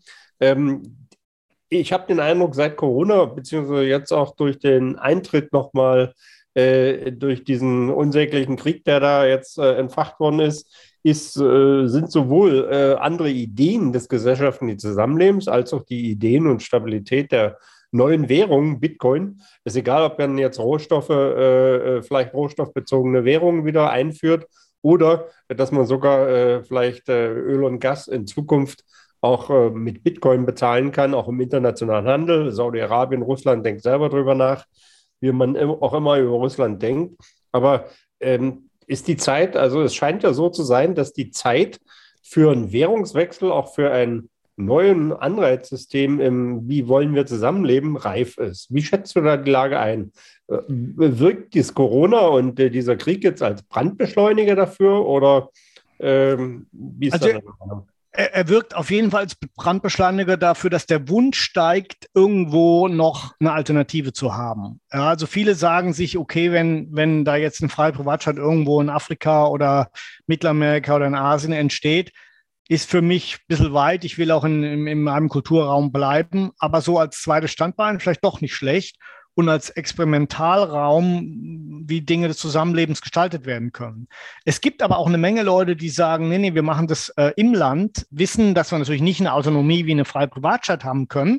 Ähm, aber ähm, äh, da gibt es zum Beispiel die Bürgergenossenschaftsbewegung, ja, ähm, äh, ist auch hochinteressant, wo die Leute sagen, wir, wir schaffen zumindest unseren, unseren Rahmen in unserem Umfeld, dass wir ähm, ein angenehmeres Zusammenleben haben. Also da ist enorm viel passiert in den letzten drei, vier Jahren, weil, weil irgendwie der, der Leidensdruck stärker geworden ist und weil die, weil die Leute merken, es läuft zunehmend schlechter. Was die Währungsseite angeht, bin ich der Meinung, kommt der Druck auch automatisch jetzt durch die, durch die Inflation. Und natürlich durch die Sanktionen hat jetzt ähm, hat natürlich auch die Bitcoin-Nutzung in Russland natürlich enorm zugenommen. Ähm, und von daher wird, wird das ähm, auf jeden Fall auch beschleunigt. Ja, also wir sehen jetzt eine beschleunigte Änderung. Das heißt aber nicht automatisch, dass unsere Modelle Erfolg haben ich muss wirklich jedem sagen, das sind ja, wir sind ja jetzt hier auch nur, weiß ich nicht, äh, 16 Teilnehmer oder, oder wie viel. Das sind ja eine ganz kleine Gruppe von Leuten, die sich überhaupt Gedanken macht, äh, was wir anders machen könnten. Aber auf der anderen Seite wenn du ein 80 Millionen Volk hast, dann müssen ja auch nicht äh, irgendwie 10 Prozent unbedingt ein neues System schaffen. Ja? Es reichen ja 1000, 10.000, 100.000 Leute, um, um was Neues zu machen. Und äh, die müssen einfach motiviert sein, sich äh, äh, nicht mehr in die Politik einzubringen oder irgendwelche Kommentare zu schreiben. Das können sie auch noch machen, sondern wirklich äh, anfangen, Parallelstrukturen zu schaffen. Ja, und jetzt hier natürlich die, die äh, Blockchain-Community, die macht es schon und das ist der richtige Weg. Wir versuchen es beim Zusammenleben, das ist natürlich schon noch eine Nummer schwieriger, ähm, weil es da ähm, ans Eingemachte geht, was, was, die, was die Macht angeht. Aber wie man jetzt an den Beispielen gesehen hat, ist es nicht, nicht völlig aussichtslos. Und die Modelle, die sagen, nee, nee, wir verzichten auf die Autonomie, machen so eine Art faktische Unabhängigkeit, die sind auch eigentlich ein guter Ansatz weil ich rufe immer in Erinnerung, dass Venedig war die ersten 100 Jahre seines Daseins auch Byzanz tributpflichtig. Ja, das war auch keine wirklich unabhängige Stadt und ist aber dann trotzdem immer stärker geworden und immer und irgendwann haben sie gemacht, was waren sie praktisch faktisch unabhängig. So und sowas kann wieder passieren. Ja, deshalb kann man nicht früh genug da, damit anfangen, jetzt dezentrale und ich meine auch lokale Strukturen zu schaffen, weil wenn wir alle nur in der virtuellen Community leben, das wird nicht reichen. Mhm. Ähm, wir haben hier eine Frage im Chat. Ähm, bei den äh, freien Privatstädten, äh, wie sieht es dort mit den Gemeingütern aus? Wem gehören die? Genau. Also in der freien Privatstadt, wie der Name schon sagt, gibt es keine Gemeingüter, sondern die gehören alle äh, der Privatstadt oder den Leuten, die die gebaut haben. Ja, also wenn zum Beispiel jetzt ein Unternehmen ein, ein Krankenhaus baut und äh, sagt, ich suche dort äh, äh, Kunden, dann gehört natürlich nicht der freien Privatstadt und auch nicht den Bewohnern, sondern dem Unternehmen dieses Krankenhaus. Was jetzt so Parks und Straßen angeht, das ist vermutlich was, was wir in Vorleistungen erbringen, damit es attraktiv ist. Damit gehört es aber uns. Was aber den Vorteil hat, dass wir auch dafür verantwortlich sind, dass es in einem guten Zustand gehalten wird. Also die Tragik der Allmende bei uns gar keine Rolle spielt. Mhm. Vielleicht noch eine andere Frage. Wir leben ja jetzt, oder ich habe das Gefühl, in Deutschland dass bei uns eigentlich reguliert ist, zu welcher Zeit, in welcher Richtung und in welcher Farbe, äh, ich sage mal, das Gras wachsen darf und wie lang am Tag. Mhm. Ähm, diese Überregulierung, die ist ja auch äh, krankhaft. Ähm, denkst du, dass äh, dieses unser System, in dem wir jetzt leben, was ja auch immer, naja, übergriffiger äh, und für den Einzelnen alles Regeln vorschreiben will, dass das nochmal von sich aus veränderbar ist oder anpassbar ist? Nee, äh, bin ich eindeutig der Auffassung, nein, das ist einfach jetzt schon zu weit fortgeschritten. Ja, es ist, da, da, da ist jetzt das, das Rad wieder zurückzudrehen, ist zu schwierig. Ähm, man muss jetzt wirklich anfangen, äh, es ist ja wie eine Währung zu reformieren. Ja, das geht, das kann man machen, aber nach 20, 30 Jahren ist wieder das gleiche Theater. Ja, dann wird die wieder manipuliert, dann wird die wieder inflationiert. Also da ist jetzt, also ich meine, das ist jetzt meine subjektive Meinung, nach auch äh, ich bin jetzt äh, 54, habe also viele, viele Jahrzehnte äh, bundesrepublikanische Politik äh, aus erster Hand erlebt. Aus meiner Sicht, mein Fazit, das ist nicht mehr reformierbar. Das ist natürlich nur in kleinen Bereichen kann man immer was ändern, aber so dieses Gesamtproblem ähm, ist, nicht mehr, ist nicht mehr zu richten. Da muss es wirklich äh, äh, neue Modelle geben. Es muss ja nicht unbedingt einen Crash und einen Bürgerkrieg geben, ja? sondern wenn es neue Modelle gibt, wo die Leute einfach abwandern, dann wird natürlich der Veränderungsdruck auch für die bestehenden Systeme größer und dann ähm, dann lassen die auch wieder mehr zu. Also von daher denke ich schon, dass Wettbewerb ist, ist der Schlüssel zu dieser Antwort. Ich weiß auch nicht, was genau passieren wird, aber ich halt, ich würde es für Zeitverschwendung halten, wenn ich jetzt versuchte, eine neue Partei zu gründen oder irgendwie in bestehenden Parteien mich einzubringen. Ähm, dafür kenne ich das System jetzt doch schon zu lange. Dafür ist meine, meine, mein, mein, mein sozusagen mein, mein Fazit doch zu eindeutig, dass das ist nicht mehr zu, äh, zu reformieren. Mhm. Wir haben hier ein paar Punkte, zu denen ich ähm, äh, ähm, was sagen möchte. Also wem gehört denn die freie Privatstadt? Also es ist verschieden. Man kann ein freies Privatstadtmodell so stricken, dass äh, der Stadtbetreiber, also ich oder eine Firma, die ich leite, ähm, der gehört die freie Privatstadt. Da gehört natürlich nicht ihr Grundstück, ja, aber quasi dieser Rahmen. Und man kann aber auch sagen, das ist eine Aktiengesellschaft und da kann jeder eine Aktie kaufen. Wir haben zum Beispiel auch vorgesehen, dass jeder Bürger einen Anteil erwirbt, damit so ein bisschen Interessengleichlauf hergestellt wird. Man kann dann ein sogenanntes Resident Buyout sogar denken, also dass den Bürgern die Stadt selbst gehört. Aber das ist gar nicht so wichtig. Die Leute glauben, es ist unglaublich wichtig, wem die, wem die freie Privatstadt-Betreiberfirma gehört. Ist überhaupt nicht wichtig. Ist genauso unwichtig, wie wem die Reederei von einem Kreuzfahrtschiff gehört. Wichtig ist der Vertrag und dass der Vertrag eingehalten wird. Wie die Eigentumsverhältnisse von dem Betreiber sind, ist wirklich völlig sekundär. Ich weiß, es klingt jetzt ein bisschen counterintuitiv, also gegen äh, intuitiv, aber das ist so. Das spielt überhaupt keine Rolle. Überlegen Sie sich einfach, spielt es irgendeine Rolle, wem ihre Telefondienstleister gehört? Nö, die wollen ja nur, dass die Leistung gut ist. Und wenn die schlecht ist, wechseln wir zum nächsten.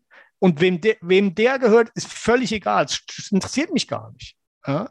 So, und das ist im Grunde ähm, ein Punkt. Und wenn, wenn man sagt, das ist aber ganz wichtig, wem es gehört, ja, dann sollen die Bürger eben selbst. Ja, wie bei der Bürgergenossenschaft. Die sieht, das ist ja das Modell der Bürgergenossenschaft. Dem Bürger, dem Bürger gehört selbst der Betreiber. Ja, so jetzt was bei der Insolvenz. Ich verklage Herrn Geber, der ist bankrott. Genau, das kann passieren. Es kann Ihnen aber auch bei der normalen Insolvenz passieren, dass Ihr Geschäftspartner äh, zahlungsunfähig ist. In so einem Fall äh, haben wir auch natürlich Insolvenzklauseln drin. Das heißt, äh, erstmal wird versucht, es gibt einen Insolvenzverwalter, wird eingesetzt, der versucht, die Stadt äh, äh, einen anderen Betreiber äh, zu finden, der die übernimmt. Und die Bürger selber können auch anbieten, dass sie die Stadt übernehmen. Ja, also die, die Möglichkeit besteht auch immer, dass sie quasi eine eigene Firma gründen und sagen, wir, wir sind jetzt die, die Eigentümer davon. Gibt es dort noch Raum für Investoren? Ja, gibt es immer. Also in Hülle und Fülle ähm, äh, eine Stadt zu bauen, ist ein unglaublich äh, aufwendiges und teures Unterfangen. Also keine Sorge, da wird es immer viele, viele Möglichkeiten geben.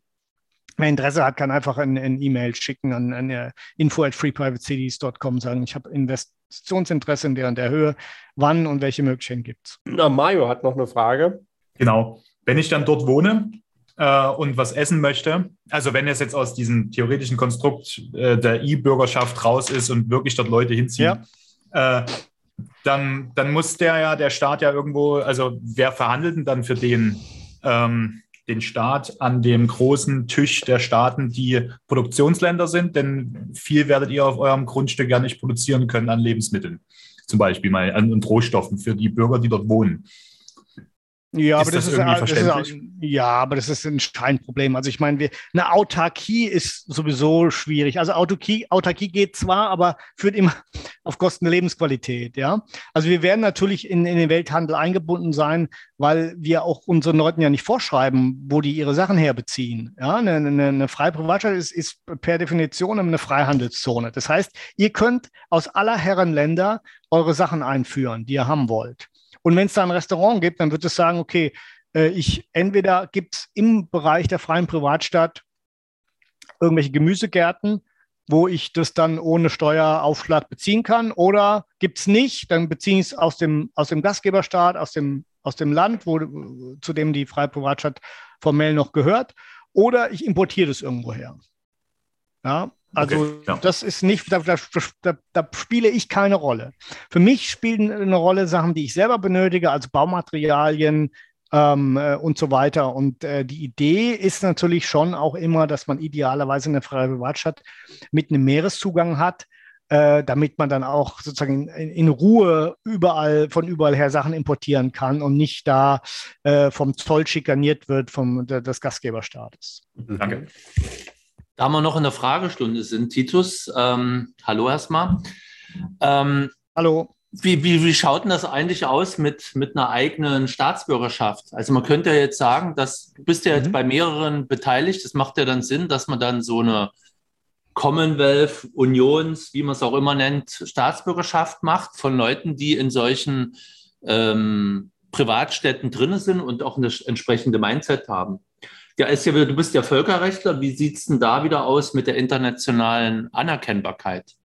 Ja, also das ist ein guter Gedanke, den ich auch hatte, dass ich, also erstmal äh, muss man, äh, also der, der, der Grundgedanke ist ja, dass es, wenn es verschiedene freie Privatstädte gibt, wo Leute so eine ähnliche Anstellung haben, dass man sich gegenseitig sagt, pass mal auf, wenn ein Bürger von der freien Privatstadt zu uns ziehen will, kann er das jederzeit tun, weil wir wissen ja, ihr habt die genauso gut geprüft wie wir und es sind gute Leute, so dass man eben so diesen Austausch hat. Ähm, jetzt rein völkerrechtlich ist es so, wir können keine Staatsbürgerschaft verleihen, weil wir keine autonomen Völkerrechtssubjekte sind. Wir sind quasi Sonderwirtschaftszonen, Sonderverwaltungszonen innerhalb eines anderen souveränen Landes. Das heißt, ähm, vielleicht ist es in der Zukunft mal anders, ja, wie mit dem Venedig-Beispiel. Momentan sind wir nicht berechtigt, irgendwelche Staatsbürgerschaften zu vergeben. Das heißt, was aber geht, ja, und das habe ich jetzt auch tatsächlich verhandelt mit dem afrikanischen Staat, ist, dass äh, die haben nämlich ein sogenanntes Citizenship by Investment Programm. Also wenn man so und so viel 100.000 oder, oder 100.000 investiert in ein Projekt, dann hat man ein Recht, deren Staatsbürgerschaft zu bekommen. Und da habe ich verhandelt, dass Investitionen in unsere, ähm, unser Privatstaatsmodell auch dazu berechtigen. Ja, also wenn man dann diese Staatsbürgerschaft haben will, ähm, auch die in Honduras ist jetzt nicht so schwer zu erwerben, kann man das natürlich machen. Es ist natürlich nicht der attraktivste Pass. Ja. Und das Problem ist, gerade als Deutscher äh, müsstest du eigentlich deine deutsche Staatsbürgerschaft aufgeben, wenn du eine andere annimmst. Und sollte man sich zweimal überlegen, ja, weil man ja dann überall Visa braucht, wo man heute noch frei einreisen kann. Aber in der Zukunft kann ich mir durchaus vorstellen, ähm, dass wir, sagen wir mal, zumindest eine Aufenthaltsgenehmigung vergeben, die wir dann auch, wo wir uns mit anderen freien Privatstädten zusammentun, sodass die Leute dann auch ähm, leichter untereinander sich austauschen äh, können und auch umziehen können. Wir haben jetzt schon verhandelt, dass wir quasi freien Zugang haben äh, zu der Stadt. Ähm, mit dem, mit dem einen Land. Also von daher kann man da schon so ein bisschen in die Richtung was machen. Aber wir, wie gesagt, wir können momentan noch keine eigene Staatsbürgerschaft vergeben und es ist auch jetzt, ich sehe das jetzt auch nicht, dass das jetzt demnächst kommen würde. Man muss eben dann andere Staatsbürgerschaften nehmen. Ja gut, das war so eine Frage als Fernziel. Bezüglich zweiter Staatsbürgerschaft in Deutschland geht schon. Also ich habe eine Bekannte, die wohnt hier in der Nähe, die hat äh, sich von Costa Rica die Staatsbürgerschaft ähm, verpassen lassen und hat in Deutschland einen Antrag gestellt, äh, dass sie das machen darf. Ja, also da kenne ich jetzt auch die Regeln nicht genau, aber mhm. der Grundsatz ist natürlich, dass man keine zweite Staatsbürgerschaft hat, aber es gibt Ausnahmeregelungen und von daher äh, Gerade jetzt, wenn man verschiedene Eltern hat und so. Aber da muss man mal schauen im Einzelfall. Ich sage nur vorsichtig sein, ja, weil wenn dann die Deutsche weg ist und man hat nur irgendeine Bananenrepublik Staatsangehörigkeit, das kann auch Nachteile haben. Kann aber auch Vorteile haben, wie mit den zehn Jahren, die du vorhin erwähnt hattest, nach Wegzug oder nach Rückgabe der oder Abgabe der Staatsbürgerschaft, finde ich auch ja. ein ziemlich derbes Ding. Also es ist auch so, dass er jetzt sogar Überlegungen gibt zu sagen, äh, Staatsbürgerschaftsbesteuerung, ja, nach dem Motto, die Deutschen, egal ob wenn die wegziehen, die werden auch weiterhin äh, besteuert. Dann sage ich, okay, macht es gerne, aber dann gebe ich die Staatsbürgerschaft ab. Ja, das ist völlig klar, dann suche ich mir eine, eine andere. Und viele andere werden es auch so machen. Und also der Schuss wird nach hinten losgehen.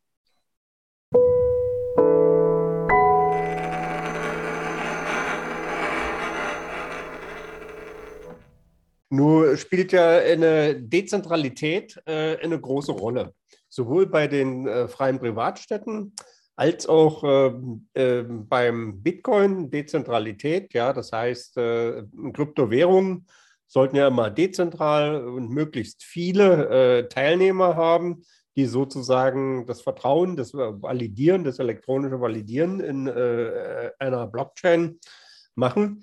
Ähm, Thor, du hast ja nun auch ein Buch geschrieben, Dezentrales Geld. Mit dem äh, äh, Buch Dezentrales Geld und was wir heute gehört haben, äh, freie Private Cities und äh, wie äh, kommt das aus deiner Sicht zusammen? Oder passt das aus deiner Sicht zusammen?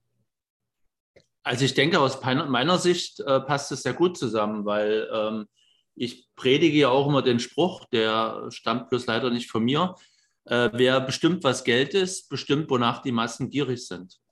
So, und wenn die, wenn die Stadt selber sagt, nee, wir haben jetzt keine bestimmte Währung, wir haben halt irgendein Äquivalent in, von mir aus sagen wir jetzt mal Gold, äh, weil das relativ inflationssicher ist. Und das könnte uns in einen Warenkorb von Währungen bezahlen. Das ist ja auch wieder, was der Mises sagt, der Wettbewerb der Währung. Also von daher passt ein dezentrales Geld eigentlich sehr gut zu einer Privatstadt, weil über das Geld, über die Gültigkeit des Geldes keiner bestimmt. Das heißt, ich habe genau wie bei den, äh, sagen wir mal, mhm. Gesellschaftsverträgen, wobei ich jetzt Gesellschaftsvertrag, das Wort finde ich jetzt nicht so gut. Ich würde eher sagen Bürgervertrag, wo ich als Bürger der Stadt mit der Betreiberfirma einen Vertrag habe und niemand anders kann da reinkrätschen.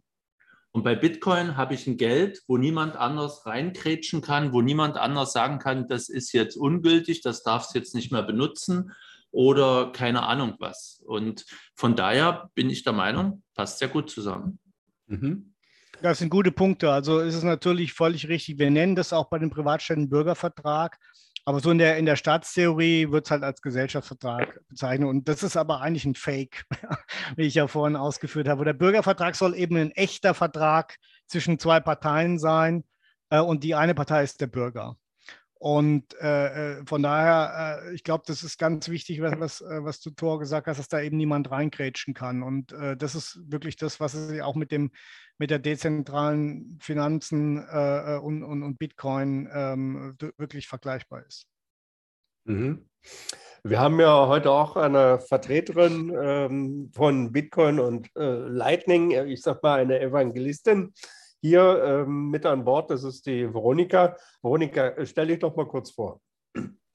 Ähm, ja, hallo. Ähm, ja, ich bin Veronika, ähm, arbeite mit Titus seit einem Dreivierteljahr, um eben ähm, das Konzept der Privatstadt oh, voranzutreiben.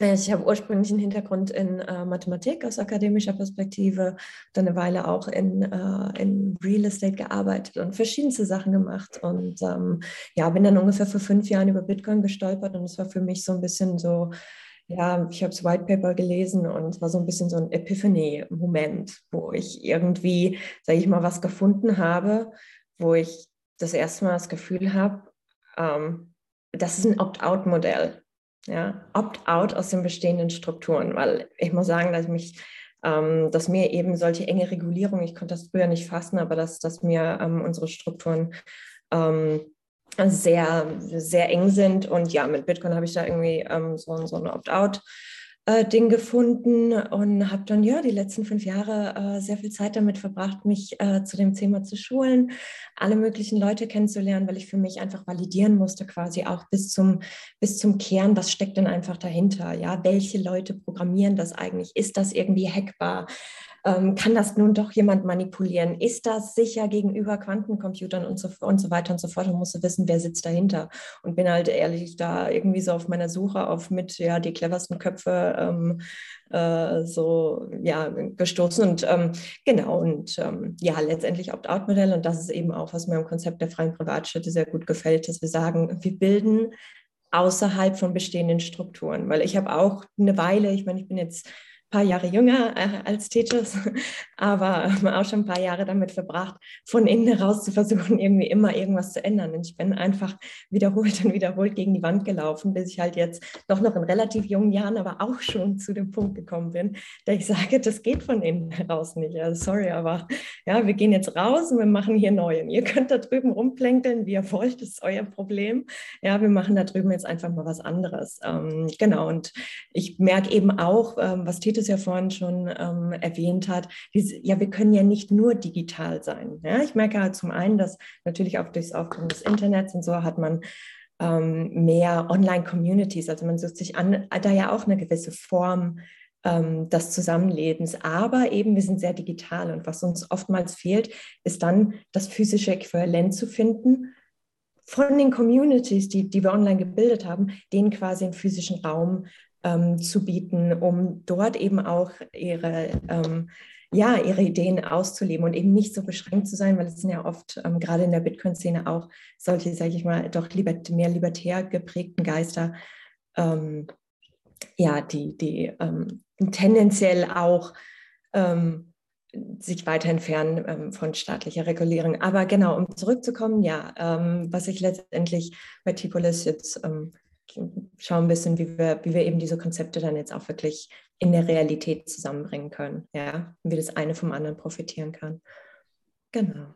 Nun ist ja äh, Technologie, äh, wie immer, Technologie hat äh, meistens äh, im Extrem mehrere Seiten äh, in der Auslegung. Atomenergie kann durch äh, eine Atombombe sehr negativ sein, wenn man die Kernfusion beherrscht kann sie fast unser Energieproblem zum Positiven lösen. Genauso könnte sich ja mit äh, der Bitcoin-Technologie als Technologie oder der Blockchain-Technologie verhalten. Man könnte die in einem Staat zur totalen Überwachung und Unterdrückung mit einsetzen, aller Scoring-System China oder der elektronische Remimbi oder Yuan genannt, ja. Und äh, auf der anderen Seite die Freiheit des Einzelnen, die Selbstsouveränität des Einzelnen und auch äh, ja, ein unabhängiges Geld des Einzelnen. Wie siehst du denn Technologie und äh, Dezentralität und freie Privatstädte in diesen beiden Extremen? Also zum Ersten, äh, glaube ich, müssen wir äh, eine ganz klare Unterscheidung machen, weil es schwirrt dann immer dieses Wort Blockchain rum und ähm, jetzt hast du irgendwie gesagt, das kann ja auch ähm, zur totalen Überwachung äh, benutzt werden. Und ich glaube, da müssen wir eine ganz klare Unterscheidung, ich weiß nicht, ob das jedem hier bewusst ist, machen, eben zwischen solchen Zentralbankwährungen, die Potenzial eben von Staaten, also die, denke ich, das ist eher eine Frage der Zeit, statt ähm, eine Frage des Ob ähm, dass, dass diese eingeführt werden. Und was wir mit diesen Zentralbankwährungen kriegen, ist letztendlich auch die Möglichkeit des programmierbaren Geldes. Also du kannst jegliche Form der Monetary Policy oder aber auch, ähm, wofür Gelder ausgegeben werden können, also zum Beispiel nur für gewisse Speisen oder nur für Leisure Activities, ich weiß es nicht. Und solche Sachen kann man ins Geld programmieren. Und ähm, ähm, ich denke, dass unsere, dass Staaten sich in den nächsten Jahren auf jeden Fall ähm, eben weiter auch, auch an Macht ausbauen werden, aufgrund des Konzeptes, was auch Titus vorhin beschrieben hat, dieses System. Ich sehe halt auch diesen Zyklus, der kommt jetzt halt langsam so zum, wir kommen dann in, in, in, aus mehreren Perspektiven an, an so ein Zyklenende und, und unser gewisses, unser aktuelles Governance- und Finanzsystem, ich glaube, das wird langsam anfangen äh, zu kollabieren. Hoffentlich gibt es dann schon Alternativen, in die wir übersetteln können, aber ähm, in dem Rahmen, denke ich, wird sich das Ganze doch vorher noch mal ein bisschen aufplustern, bevor es dann sein Ende findet. Und ähm, ja, ich meine, das muss ja nicht mal aus, aus böser Intention sein, aber wenn ich mir jetzt vorstelle, wenn ich die letzten zwei Jahre unserer, unserer doch rasch gewählten Covid-Regulierung sehe, ähm, wenn, ich, wenn ich mir vorstelle, dass es gewisse Regeln, die jetzt aufgestellt wurden, die letzten zwei Jahre noch verknüpft wären mit programmierbaren Geld, wo es dann heißt, wenn du dich einen Kilometer von deiner Wohnung entfernst, ja doch, während da irgendwie Lockdown-Zeug war, dann kriegst du 5%, zahlst du mehr für deine Speisen. Schieß mich, du kannst ja alles Mögliche. Und ich, ich glaube an das gute Menschen. Ich glaube nicht mal, dass, die, dass sowas dann aus Boshaftigkeit irgendwie, um uns zu unterdrücken, implementiert werden würde. Aber ja, ich sehe, es ist ein gigantisches Tool, Interventionismus nochmal auf einem ganz anderen Level durchzuführen. Und Human Engineering in jegliche Richtung wird, wird auf ein ganz anderes Level kommen durch diese Zentralbankwährung. Und dann haben wir eben Konzepte ähm, wie Bitcoin und auch wenn das jetzt von Staaten irgendwie, ne, zum Beispiel von El Salvador, ähm, integriert wird, der Staat selbst, und das ist das Besondere an Bitcoin, hat eben keinerlei Möglichkeit, dieses System ähm, überwiegend zu, also zu beeinflussen im Sinne von Zensur von Transaktionen, ähm, Ausweitung der Geldmenge, was haben wir noch, was machen die alles mit unserem Geld? Ne? Ähm, das geht alles bei Bitcoin nicht. Ja, ähm, insofern da ganz klar unterscheiden und dann ähm, in Bezug zu Free Private Cities. Wie, ähm, ja, ich denke äh, eben auch dadurch, dass wir in 10, 15 Jahren, denke ich, werden wir kein Cash mehr haben. Das heißt, noch ein bisschen mehr Überwachung, noch stärkerer Staat. Und ich sehe das jetzt schon. Die Menschen haben einfach das Bedürfnis, sie schauen eben nach neuen Möglichkeiten des Zusammenlebens. Und wie Titus auch schön in der Präsentation ne, ähm, sagt, also das, das ist ein Markt. Und ähm, ich denke, das werden mehr und mehr Leute realisieren. Und ähm, sie werden dorthin gehen, wo sie am besten behandelt werden. Und sie werden das Geld nutzen, äh, womit sie halt am besten äh, Transaktionen machen können. Ja? Und das Schöne ist halt zum Beispiel auch, wenn man sich dann so ein Netzwerk aus Free Private Cities äh, zum Beispiel vorstellt, ja, ich habe überhaupt keinen, wenn da einfach Bitcoin, das, das, das fließt da halt so rum, da habe ich keine, keine Exchange, ich muss gucken, wo, wann, wie ich bin. Ne? Ich habe einfach ein Geld global, ohne Grenzen, wie das Internet halt. Ja? Ich meine, diese Abgrenzung unserer Währung nach irgendwelchen Linien, Nationalstaaten, Zusammenbündnisse, ja, entspricht ja überhaupt nicht mehr dem 21. Jahrhundert. Ja. So, also ich hoffe, ich habe jetzt nicht zu weit gegriffen. Ähm, das hat deine Frage grob beantwortet, oder? Ja, okay, äh, danke. Thor, du Ralf, hast eine Anmerkung. Genau, ich habe noch ein paar Anmerkungen. Äh, Veronika, dir wollte ich noch sagen, warum die meisten Bitcoiner, sagen wir mal, libertär äh, eingestellt sind. Weil die, die Bitcoin äh, verstanden haben, sehen Bitcoin nicht als Spekulationsobjekt, sondern als Philosophie. Und ich mhm. sehe Bitcoin eigentlich auch so. Das ist für mich ein freies Geld, wo, man, wo mich niemand bevormunden kann, ob ich das und wie ich das ausgeben kann. Ähm, dann hattest du gesagt, El Salvador. Ähm, da ist es, so wie ich das verstanden habe, ich habe mich da jetzt noch nicht so tief eingearbeitet, aber die arbeiten mit Lightning Notes und die Lightning Notes betreibt äh, das Land und ähm, die hätten da schon theoretisch die Möglichkeit, das Geld, was ich dort als, als Guthaben auf der Lightning Note habe, ähm, sag mal, zu, zu, zu reglementieren, zu beschneiden oder mir wegzunehmen. Aber dass sie das nicht machen werden, ist davon auszugehen, zumal die ja noch Parallelwährung US-Dollar haben, über die sie auch kein, äh, keine Kontrolle haben. Das heißt, die haben eigentlich zwei Währungen, die sie nutzen, äh, die Fremdwährungen sind. Und war noch irgendeine dritte Sache. Ach so, Ralf, deine Frage. Du hattest äh, die Überwachung an die Blockchain-Technik äh, gekoppelt. Fand ich jetzt eine bisschen provokante Frage, weil die Blockchain-Technik ist eigentlich nur Mittel zum Zweck. Und ich vertrete jetzt ein bisschen krass äh, zusammengefasst die Ansicht, Digitalisierung ist Entmenschlichung. Klar kannst du Überwachung, äh, kannst die Blockchain-Technologie auch verwenden, aber du kannst halt Überwachung auch anders machen, ohne Blockchain-Technologie. Und du kannst die Blockchain-Technologie auch für sinnvolle Sachen äh, nutzen. Und das äh, hängt natürlich immer von der Umgebung ab, wo du diese Technik nutzt und von demjenigen, der sie nutzt. Okay, ja, Mario, du hast dich gemeldet. Nee, dann habe ich das noch nicht weggemacht. Entschuldige bitte. Okay, ähm, dann will ich noch mal auf eine Eingangsinformation äh, zurückkommen. Titus, du sagtest ja, du hast äh, mal im Erzgebirge, also in Sachsen, äh, mal mit Rohstoffen oder ehemaligen mhm. Äh, Rohstoffen äh, da geliebäugelt.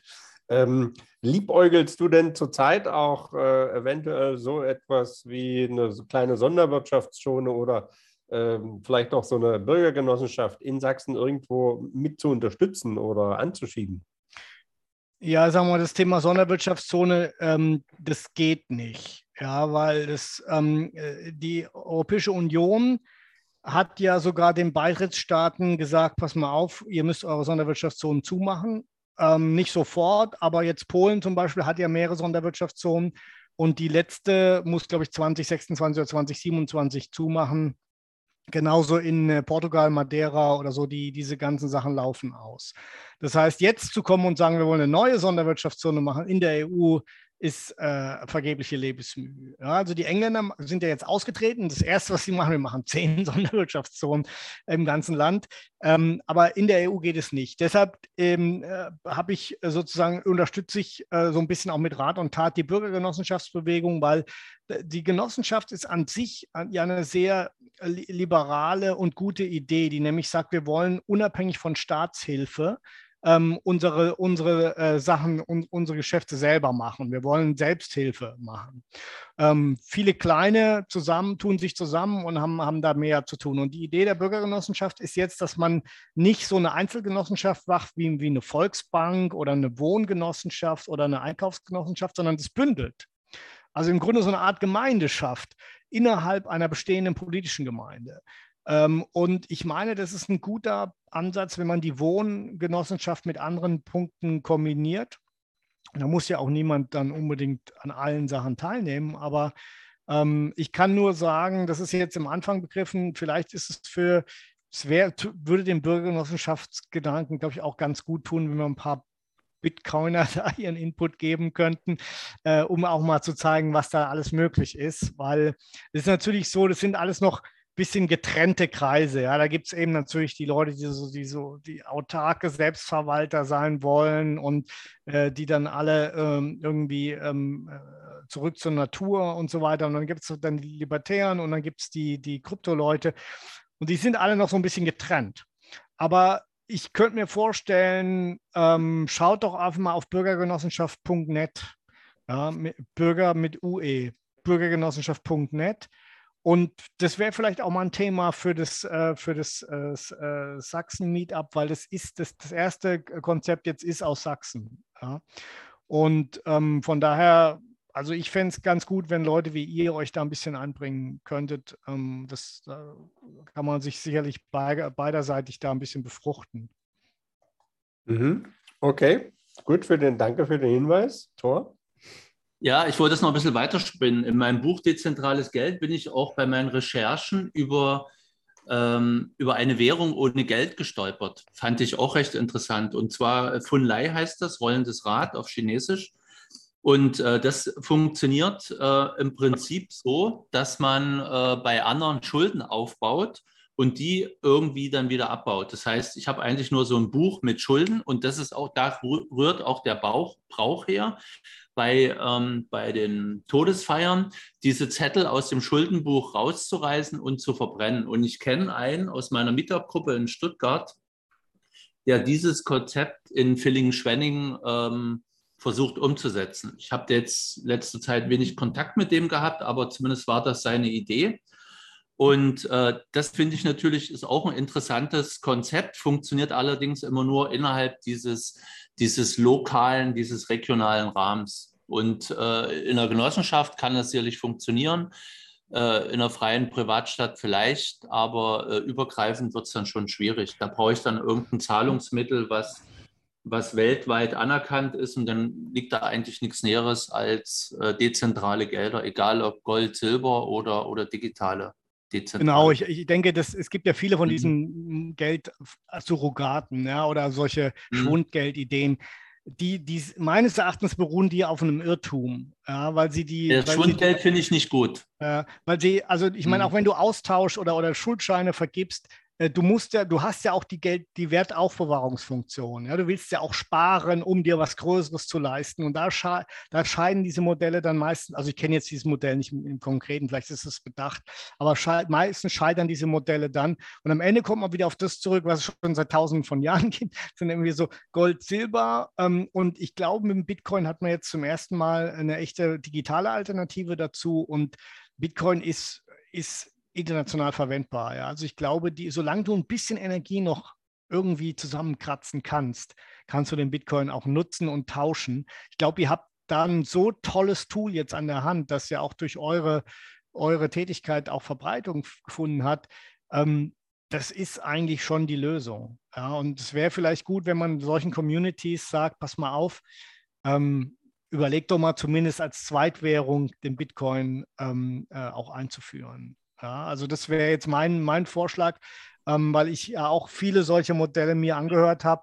Ähm, die meisten werden nicht funktionieren, weil sie nicht alle ähm, Tauschfunktionen, Wertaufbewahrungsfunktionen und Rechenfunktionen dieses Geld hat, die, weil sie die nicht alle erfüllen können und dann wird es irgendwann wieder ersetzt durch was anderes. So nach dem Krieg hat man dann halt mit Zigaretten gehandelt, ja, als Tauschmittel, weil man gesagt hat, ich kann ja nicht jetzt immer ähm, Geld war nichts mehr wert, äh, tausche eine Gießkanne gegen eine Gans, ja, ist es denn wirklich das gleiche Wert? Und dann hat man quasi, ist man auf, auf einen wieder mal äh, teilbaren kleinen Zigarette gekommen. Ja, die Zigarette war 1946 äh, die Hauptwährung in Deutschland. Ja, sonst muss man sich mal vorstellen. Also äh, von daher, ähm, äh, da wäre ich vorsichtig. Meine Erfahrung ist, diese Sachen funktionieren nicht und werden über kurz oder lang ersetzt durch, durch eine normale Währung. Ähm, aber ihr habt ja schon eine mit dem Bitcoin da. Ich glaube, da kann man jetzt nicht viel Besseres auf die Schnelle finden. Ähm, ja, ja. Äh, da auch noch eine Frage zum Bitcoin. Äh, du hast ja auch einen Artikel mit in dem äh, Buch Liberatismus, äh, Liberalismus 2.0 geschrieben.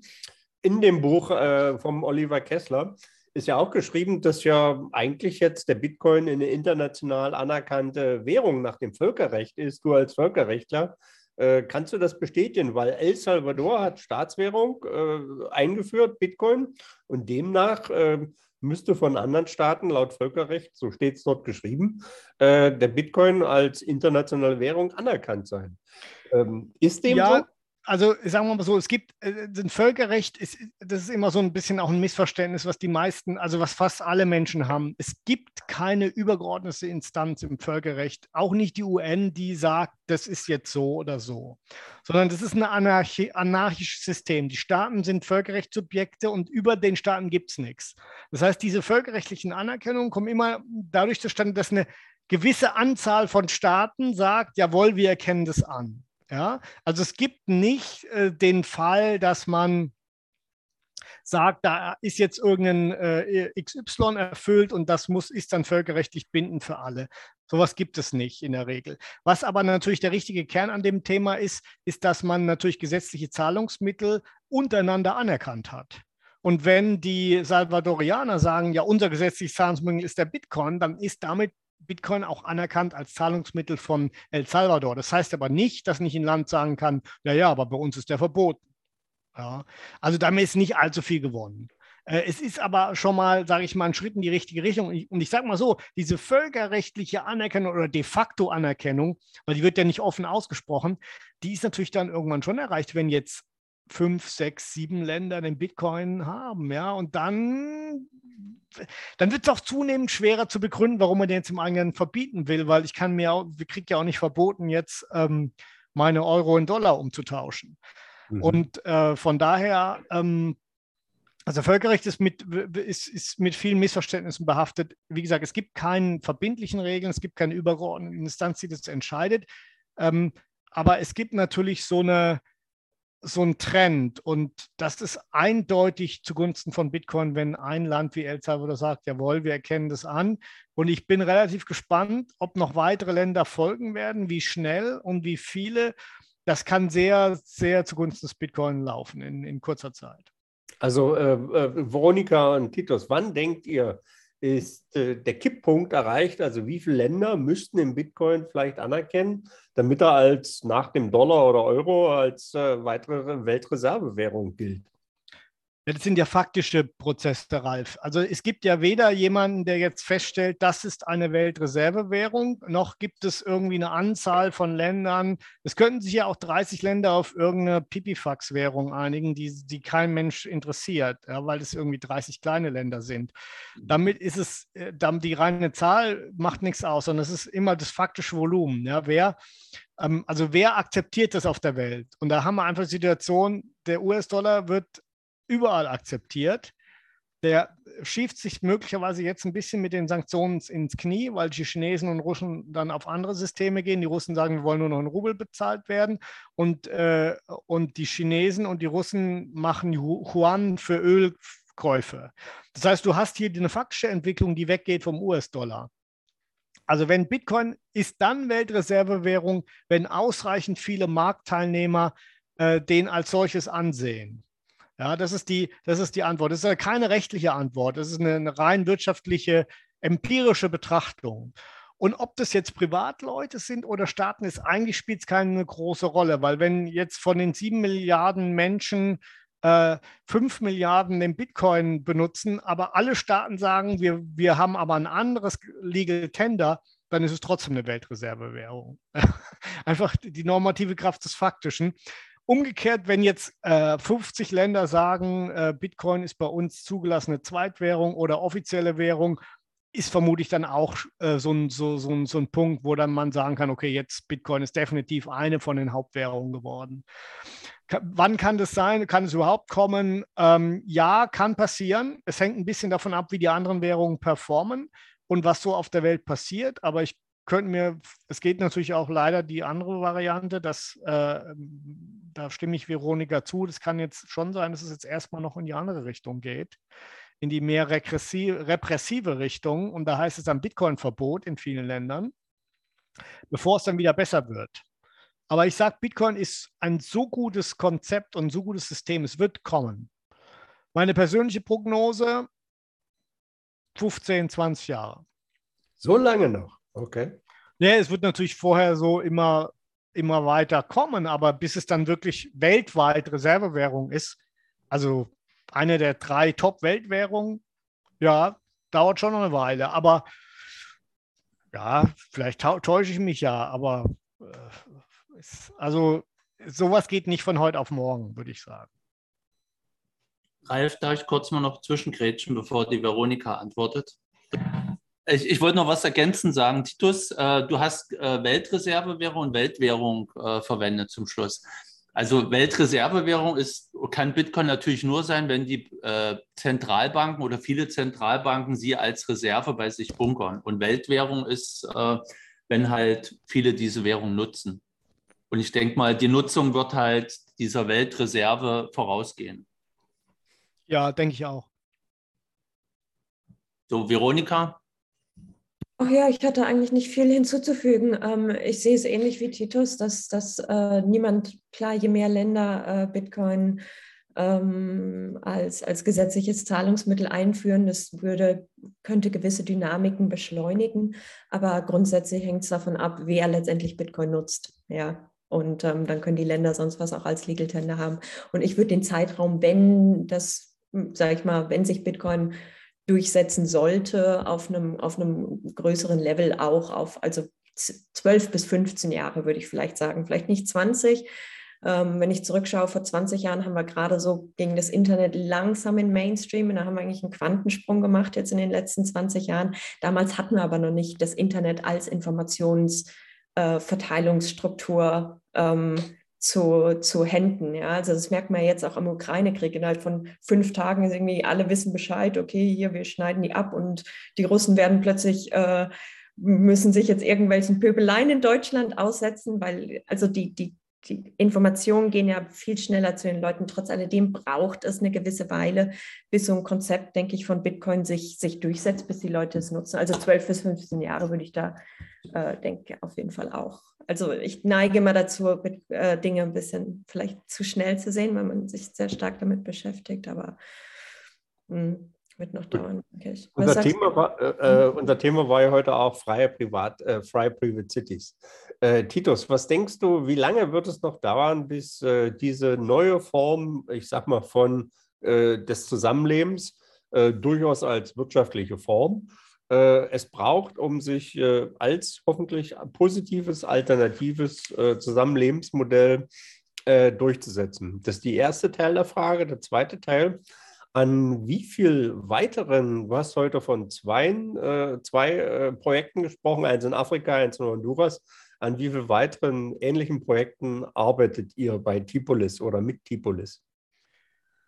Ja, also ich denke schon, dass sich das Modell durchsetzen wird, weil es einfach so wie Bitcoin äh, äh, ist folgerichtig und, und wie Thor auch vorhin gesagt hat, die Leute sind ja nicht Bitcoin, weil sie jetzt spekulieren wollen, sondern weil sie die, dieses ganze System dahinter sehen, dass sie da selbst entscheiden können, dass sie ihr eigener Herr sind, dass sie keine Intermediäre haben. Und das ist ein ähnlicher Gedanke, den wir bei freien Privatchatten haben. Deshalb, selbst wenn jetzt wir scheitern bei Tipolis, das Ding wird sich irgendwie durchsetzen in irgendeiner Form. Und ich schätze, dass es auch äh, der Zeitraum ist, äh, 15, 20, vielleicht 30 Jahre, wo man dann sagen kann, da gibt es jetzt so viele verschiedene freie Privatschaltmodelle und die Staaten sind nicht mehr so stark, wie sie früher waren. Und der Schwerpunkt verlagert sich da, wo die wirtschaftliche Macht ist, wo die Innovation ist. Und es sind eben die freien Privatstädte, die dadurch dann auch politisches Gewicht erhalten, so wie damals die Hanse, die war ja auch eigentlich kein eigenes äh, Souverän. Und ähm, das, wird, das wird kommen. Jetzt, ob wir da, also ich meine, ich sage mal so, wir können, wenn alles gut läuft, haben wir schon dieses Jahr die erste. Ähm, ähm, äh, Honduras ist ein bisschen unter Beschuss jetzt. Es ist auch keine, kein reines Privatstaatskonzept, es ist eher so ein Top-Down Hongkong-Gouverneursmodell. Aber es hat natürlich, zumindest bei der Prospera, hat es diesen Bürgervertrag, ja, der die Leute schützt, was ja äh, eine ganz wichtige und gute Sache ist. Ähm, man muss aber auch sehen, Ralf, es ist ein ganz schön dickes Brett, was da gebohrt wird. Ja, du gehst da an die Regierung. Du musst also erstmal Unterstützung von der Regierung haben, dieses Konzept überhaupt umzusetzen. Und mit deren Mehrheit im Parlament dann ein Gesetz zu machen, was dann auch wieder allen im Parlament, die da zustimmen müssen, gefällt. Ja, also das ist normalerweise nicht unter zwei, drei Jahren zu machen. Und da, es gibt ja ganz viele Modelle wie, ja, Satoshi will und wir machen eine Bitcoin-Community. Da ist aber nichts dahinter. Ja? Ich meine, die kannst du jetzt morgen auch in, in Dresden gründen. Wenn du keine rechtliche Autonomie hast, dann, dann ist es nichts. Es ist nur heiße Luft. Und äh, von daher, freie Privatstelle ist schon ein ganz schön, ganz schön dickes Brett zu bohren. Ja? Und deshalb wird es auch nicht so schnell gehen. Aber auf der anderen Seite, ich kriege praktisch wöchentlich irgendwelche Angebote. Und da habe ich so eine, so, eine, so eine Liste mit zehn Erfordernissen, Autonomieerfordernissen, so eigene Polizei, eigene Gerichte zum Beispiel, ja, so. Dann sage ich jetzt, hier sind meine zehn Punkte, Müssen nicht alle zehn erfüllt sein, aber so sechs, sieben sollten schon klappen. Damit gehst du jetzt mal wieder zurück zu deinem Land und deiner Politik und fragst mal, was davon umsetzbar ist. In 90 Prozent der Fälle höre ich nie wieder von der betreffenden Person. Ja, weil es einfach das ist zu schwierig. Das, das ist einfach zu viel verlangt von den Regierungen. Deshalb, die ersten Sachen sind jetzt schwierig, aber ich sage mal so, wenn wir so zwei, drei äh, solche Städte mal äh, etabliert haben, dann wird es schnell gehen. Dann wird so ein Kipppunkt kommen, wo die Leute sehen, hey, das ist ja klasse, wie damals bei den Sonderwirtschaftszonen. Da gab es fünf in den 60er Jahren und heute gibt es 5000. Oder die CDs in Honduras, ja, ganz zäher Beginn, 2013 bis 2017 eine einzige und jetzt drei und auf einmal 20 Anträge für neue. Ja, da sieht man also, das ist fast so ein exponentielles Wachstum. Und ich habe eine gewisse Hoffnung, dass es bei uns so ähnlich läuft. Nur jetzt am Anfang sind wir halt die Pioniere, die dann die Pfeile in den Rücken kriegen. Ja, das ist halt so. Und irgendwann äh, sind es entweder wir oder andere, die dann Erfolg haben. Und ähm, äh, deshalb habe ich auch das White Paper gemacht. Ich will es einfach ver verbreiten, die Idee. Ja? E-, egal, ob wir gewinnen oder scheitern. Ähm, das Ding ist jetzt mal in der Welt und es geht nicht wieder weg. Und das ist jetzt in den Köpfen drin und ihr seid Leute, die haben, die verstehen das Konzept schon. Die brauchen kein White Paper, die sagen, okay, ist doch klar. Ja? So, und von daher ähm, habe ich eine gewisse Hoffnung, dass wir das schaffen und dass wir das alle auch noch erleben zu unseren Lebzeiten. Frank hatte noch eine Frage. Genau, Frank und dann noch eine Frage oder Bemerkung im Chat. Frank. Unmute ich mich mal. Hallo. Also erstmal herzlichen Dank. Äh, großartig, die, äh, woran ich arbeite, das passt alles sehr gut zusammen. Davon habe ich eine Menge gelernt heute und da werden wir sicher noch mal drüber reden. Aber ich habe jetzt mal, zoom mal so ein bisschen raus, äh, habe mir Gedanken darüber gemacht, was für eine Tendenz wir gerade aktuell haben und sehe so Parallelen zum 16. Jahrhundert als Martin Luther das Lesen sozusagen ver ver ver verallgemeinert hat und die Buchpresse kam und es dann eine Machtverschiebung gab, also der Ablasshandel und Kirche gegen äh, mündige, mündige, Bürger. Und jetzt haben wir einen, einen Konflikt zwischen Zentralisierung und Dezentralisierung. Mhm. Und aber auch diejenigen, die jetzt die Zentralmacht halten, denen passt natürlich der Trend, den wir jetzt mal beschreiben, an dem wir arbeiten, überhaupt nicht, weil sie dann ihre Zentralmacht verlieren. Und äh, äh wie, wie, groß siehst, siehst, du denn die Risiken, dass die Spannungen sich da weiter ausweiten? Meine ja, das muss man natürlich schon ehrlicherweise sagen, wir sind die Antagonisten. Ja? Ich meine, da gibt es die, die, der, der, Mainstream, der hat natürlich erstmal alle Trümpfe in der Hand. Ja? Der hat die bewaffnete Macht, der hat die Medien, der hat die ganze Kultur, der hat die Wissenschaftsbetrieb, die Bildung. Ja? Also die sind alle man sollte meinen, wir haben überhaupt keine Chance. Auf der anderen Seite ist ganz viel, was die Leute verzapfen, ist falsch. Die, die, leben in Narrativen, die mit der Wirklichkeit nichts zu tun haben. Und deshalb klappt auch nicht alles. Und deshalb merken die Leute, da stimmt was nicht. Und dadurch, dass ähm, das Internet ist, glaube ich, schon vergleichbar mit dem Buchdruck, weil es eben dem Einzelnen eine Stimme gibt. Äh, da kann man, und, und deshalb ja auch diese Bemühungen jetzt von Leuten, die man eigentlich als Verbündete hätte ansehen müssen, also irgendwelche amerikanischen Milliardäre, die man ja aber jetzt dann doch als Milliardärsozialisten eher bezeichnen muss, die, die eigentlich für, für freie Rede hätte anstehen müssen, die zensieren jetzt Leute, wenn sie ähm, irgendeine abweichende Meinung zum Mainstream vertreten, die dann vielleicht ein halbes Jahr später selber Mainstream ist und dann nicht mehr zensiert wird. Das ist ein bisschen traurig, dass wir auch von dort in den Rücken geschossen bekommen. Aber auf der anderen Seite gibt es genug ähm, Möglichkeiten über das Internet jetzt auch eben und Parallelstrukturen, auch was die Information angeht, was die Webseiten und so weiter angeht, aufzubauen. Deshalb, äh, das wird sich möglich, ich weiß nicht, äh, Frank, das wird sich vermutlich noch ein bisschen hochschaukeln. Ja? Ich, ich, ich denke, erstmal schlägt das Imperium nochmal zurück, bevor wir dann wieder ähm, ein bisschen Oberwasser kriegen. Also damit ja, muss halt so man schon rechnen. der Druck steigt auf der einen Seite und dann zeigt aber auch die Entschlossenheit von immer mehr Leuten zu sagen, nee, lass Wir machen nicht mehr mit. Genau. Ja, also für, also für, mich ist das alternativ. Ich kann mir nicht vorstellen, nicht das zu tun, was ich tue, nämlich für Freiheit eben einzustehen. Klar, das ist gar, keine, gar kein Thema. So. Also von daher ja, wir sehen das ja auch alle am eigenen Leibe. Ja, wir haben uns ja alle radikalisiert über die Jahre. Wir haben ja gesagt am Anfang, wir können mit allen reden und so weiter. Und dann merken wir irgendwann, ja, jetzt geht es irgendwie doch nicht mehr mit den Leuten zu reden. Und es ist aber auch so, dass die, die Anmaßungen, die da gestellt werden, die sind auch für uns dann nicht mehr zumutbar. Ja, und es gibt ja auch jetzt, wenn man sieht, was die Leute auf die Straße gehen bei diesen Montagsspaziergängen, das ist ja eine ganz bunte Mischung. Ja, das, das ist ja wirklich so eine Querfront. Da sind ja Linke und Rechte und, und, und, und sonstige Esoteriker dabei. Ähm, wo man sagen muss, das ist einfach ein harter Kern von Leuten, die einfach sagen, nein, wir machen da nicht mehr mit. Ja, und, von, und, und die, die wird man auch nicht irgendwie überreden können. Ja, das heißt, das ist natürlich jetzt auch eine Gruppe, wo ich sagen muss, naja, ob man mit denen einen Start machen kann, ist wieder eine andere Frage. Aber auf der anderen Seite zeigt es schon, ähm, es gibt hier so, so, so einen Grundwiderstand, der nicht alles hinzunehmen bereit ist. Und von daher wird auch von da irgendwie die Veränderung kommen. Ich denke, 80 Prozent der Leute sind Mitläufer in jedem System und es muss vielleicht auch evolutionär so sein. Ja? Es ist ja viel einfacher, ein großes funktionierendes System aufzubauen, wenn die Mehrheit sagt, wir machen alles mit. Ja, sie sagt das natürlich nicht, aber sie redet sich das dann schön. Aber, aber das ist natürlich dann leichter, eine, eine soziale Ordnung aufzubauen. Es ist natürlich dann schlecht, wenn die soziale Ordnung in eine falsche Richtung geht, ja, weil dann natürlich die Leute auch wieder mitlaufen. Und da muss es dann eben die Minderheit sein, die sagt, wir machen da nicht mehr mit, wir machen eine Alternative. Und die anderen sehen dann im Laufe der Zeit, hey, die Alternative ist ja besser. Und wir wollen es auch. Und so läuft Veränderung, so läuft Evolution. Und ich denke, wir sind jetzt wieder am Scheideweg. Wir sind jetzt an dem Scheideweg, wo die Menschen sich trennen in diejenigen, die andere bevormunden wollen und die, die nicht bevormunden, die in Ruhe gelassen werden wollen. So, und die müssen sich trennen. Das ist meine, meine These. Wir müssen uns trennen, weil die anderen haben die Mehrheit. Das heißt, wir müssen eigene, ähm, eigene Gesellschaften aufbauen, eigene Ordnungen aufbauen und freie Privatstädte ist, ist da eben ein, ein Angebot von, von mehreren denkbaren. Herzlichen Dank. Inspirierendes Angebot. Ich komme darauf zurück. Gerne. Ja, dann haben wir eine Bemerkung äh, von Klaus-Dieter Werner. Äh, er sagt, äh, El Salvador oder schreibt, äh, hat fast, El Salvador hat fast keine Inflation. Man sollte denken, dass gerade Länder mit hoher Inflation Bitcoin-affin sind. Hängt das miteinander zusammen oder ist das eigentlich unabhängig? Nee, das ist, glaube ich, in, in, in, El Salvador deshalb so, weil die ja keine eigene Währung haben, sondern den US-Dollar haben. Ja? Die haben also nur die US-amerikanische Inflation.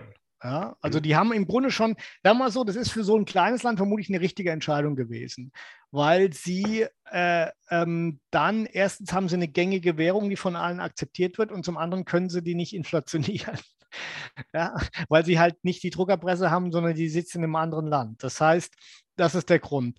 Ähm, die, der zweite Teil der Frage, aber ich meine, Veronika hat da sicherlich auch noch äh, einen, einen, Punkt, weil sie ja auch einen besseren Einblick in El Salvador jetzt hat als, als ich. Aber die, ähm, das Thema, sollten nicht Länder mit hoher Inflation besonders Bitcoin-affin sein? Ja, wenn die Politik nach Vernunftgesichtspunkten funktionieren würde. Aber das tut es ja gerade nicht. Ja? Also ein Land, was hohe Inflation hat, heißt, dass die Politik versagt hat. Und die Politik macht jetzt Politik mit der Druckerpresse. Und in, äh, in Europa sagen die Leute, ja, wir drucken ja kein Geld. Ja, nö, ja, ihr lasst aber die, die, die Zentralbank Staatsanleihen aufkaufen. Das ist doch wie Gelddrucken. Ja? Ich begebe eine Anleihe und dann kauft meine eigene Zentralbank die. Das ist Gelddrucken. Ja, so. Und natürlich ist es, ist es gerade so, dass die Länder, die ganz hohe Inflation haben, also Inflation und Simbabwe, haben natürlich mehr Bitcoin-Nutzung. Ja, aber nicht von der Regierung aus, sondern das machen die Leute als, als Ausweg, als Flucht. Ja, also natürlich ist es, der, vielleicht sagen wir jetzt versöhnlicher Abschluss, ähm, wenn in so einem Land, was eine extrem hohe Inflation hat, ähm, eine Reform stattfindet und irgendwann kommt die immer, dann wäre in der Tat die Überlegung, hey, für so ein Land können wir nicht im Bitcoin einführen, weil der Bitcoin äh, ist nicht äh, sozusagen beliebig vermehrbar. Der löst zumindest mal unsere Inflationsprobleme. Vielleicht werden wir sowas ja tatsächlich mal erleben. Ja. Aber in El Salvador ist es meines Erachtens nur so, die niedrige Inflation ist rein an, an der US-Dollar-Geschichte. Oder Veronika, hast du noch, einen, noch einen zusätzlichen Nö, Punkt? Ebenso, ja. Hm. Ja, okay. Ähm, gibt es äh, weitere Fragen? Beziehungsweise ähm, ähm, Titus und Veronika, äh, vielleicht wollt ihr oder auch gerne Thor noch ein Abschlussstatement äh, geben zu Free Private Cities, Bitcoin, Blockchain. Ja, ich kann nur sagen, dass die beiden Dinge sich ergänzen und die Menschen, die bei im Bitcoin und Blockchain arbeiten, sollten uns unterstützen und wir werden umgekehrt das Gleiche tun. Wir müssen alle an den Parallelstrukturen arbeiten, damit wir eine friedliche und freiheitliche Alternative schaffen für den Zeitpunkt, dass es dann wirklich nötig ist. Also in, so, in diesem Sinne, lass uns einfach zusammenarbeiten. Mhm. Ja, vor allen Dingen aus meiner Sicht, friedlich ist ganz wichtig, ja. Das The most peaceful revolution. Ja. ich ich bringe es mal auf einen, ich bring's mal auf einen Punkt. Unabhängige Städte brauchen unabhängiges Geld. Auch gut. Ja, also dann möchte ich mich, äh, wir sind sozusagen in zwei Stunden schon durch, das ist okay. Dann möchte ich mich ganz, ganz recht herzlich, Titus, bei dir bedanken und ähm, ich denke, äh, wir hören voneinander, wir lesen voneinander. Ich melde mich, ich habe mich eingetragen für die CD in Honduras. Mal sehen, wann es soweit ist äh, bei mir, dass ich mich entscheide, das wirklich zu, umzusetzen. Aber ja, also recht vielen Dank auch im Namen des Blockchain Meetup Saxony. Auch äh, danke, Veronika, dass du die Zeit gefunden hast. Und natürlich auch äh, vielen Dank an Thor, der ja in Costa Rica sitzt. Und von meiner Seite, Titus und Veronika, auch nochmal danke, dass er da war, war interessant. Äh, ich beschäftige mich ja auch schon länger mit eurem Projekt und finde es äh, nach wie vor gut. Danke. Und wir können hoffentlich demnächst noch ein weiteres Angebot an alle machen. Und ähm, äh, dann bleiben wir in Kontakt und äh, danke allen für Ihr Interesse. Schönen Abend. Und danke für die Orga und die Einladung. Schönen ja, Abend allen. Gerne. Also, Tschüss. Ja. Tschüss.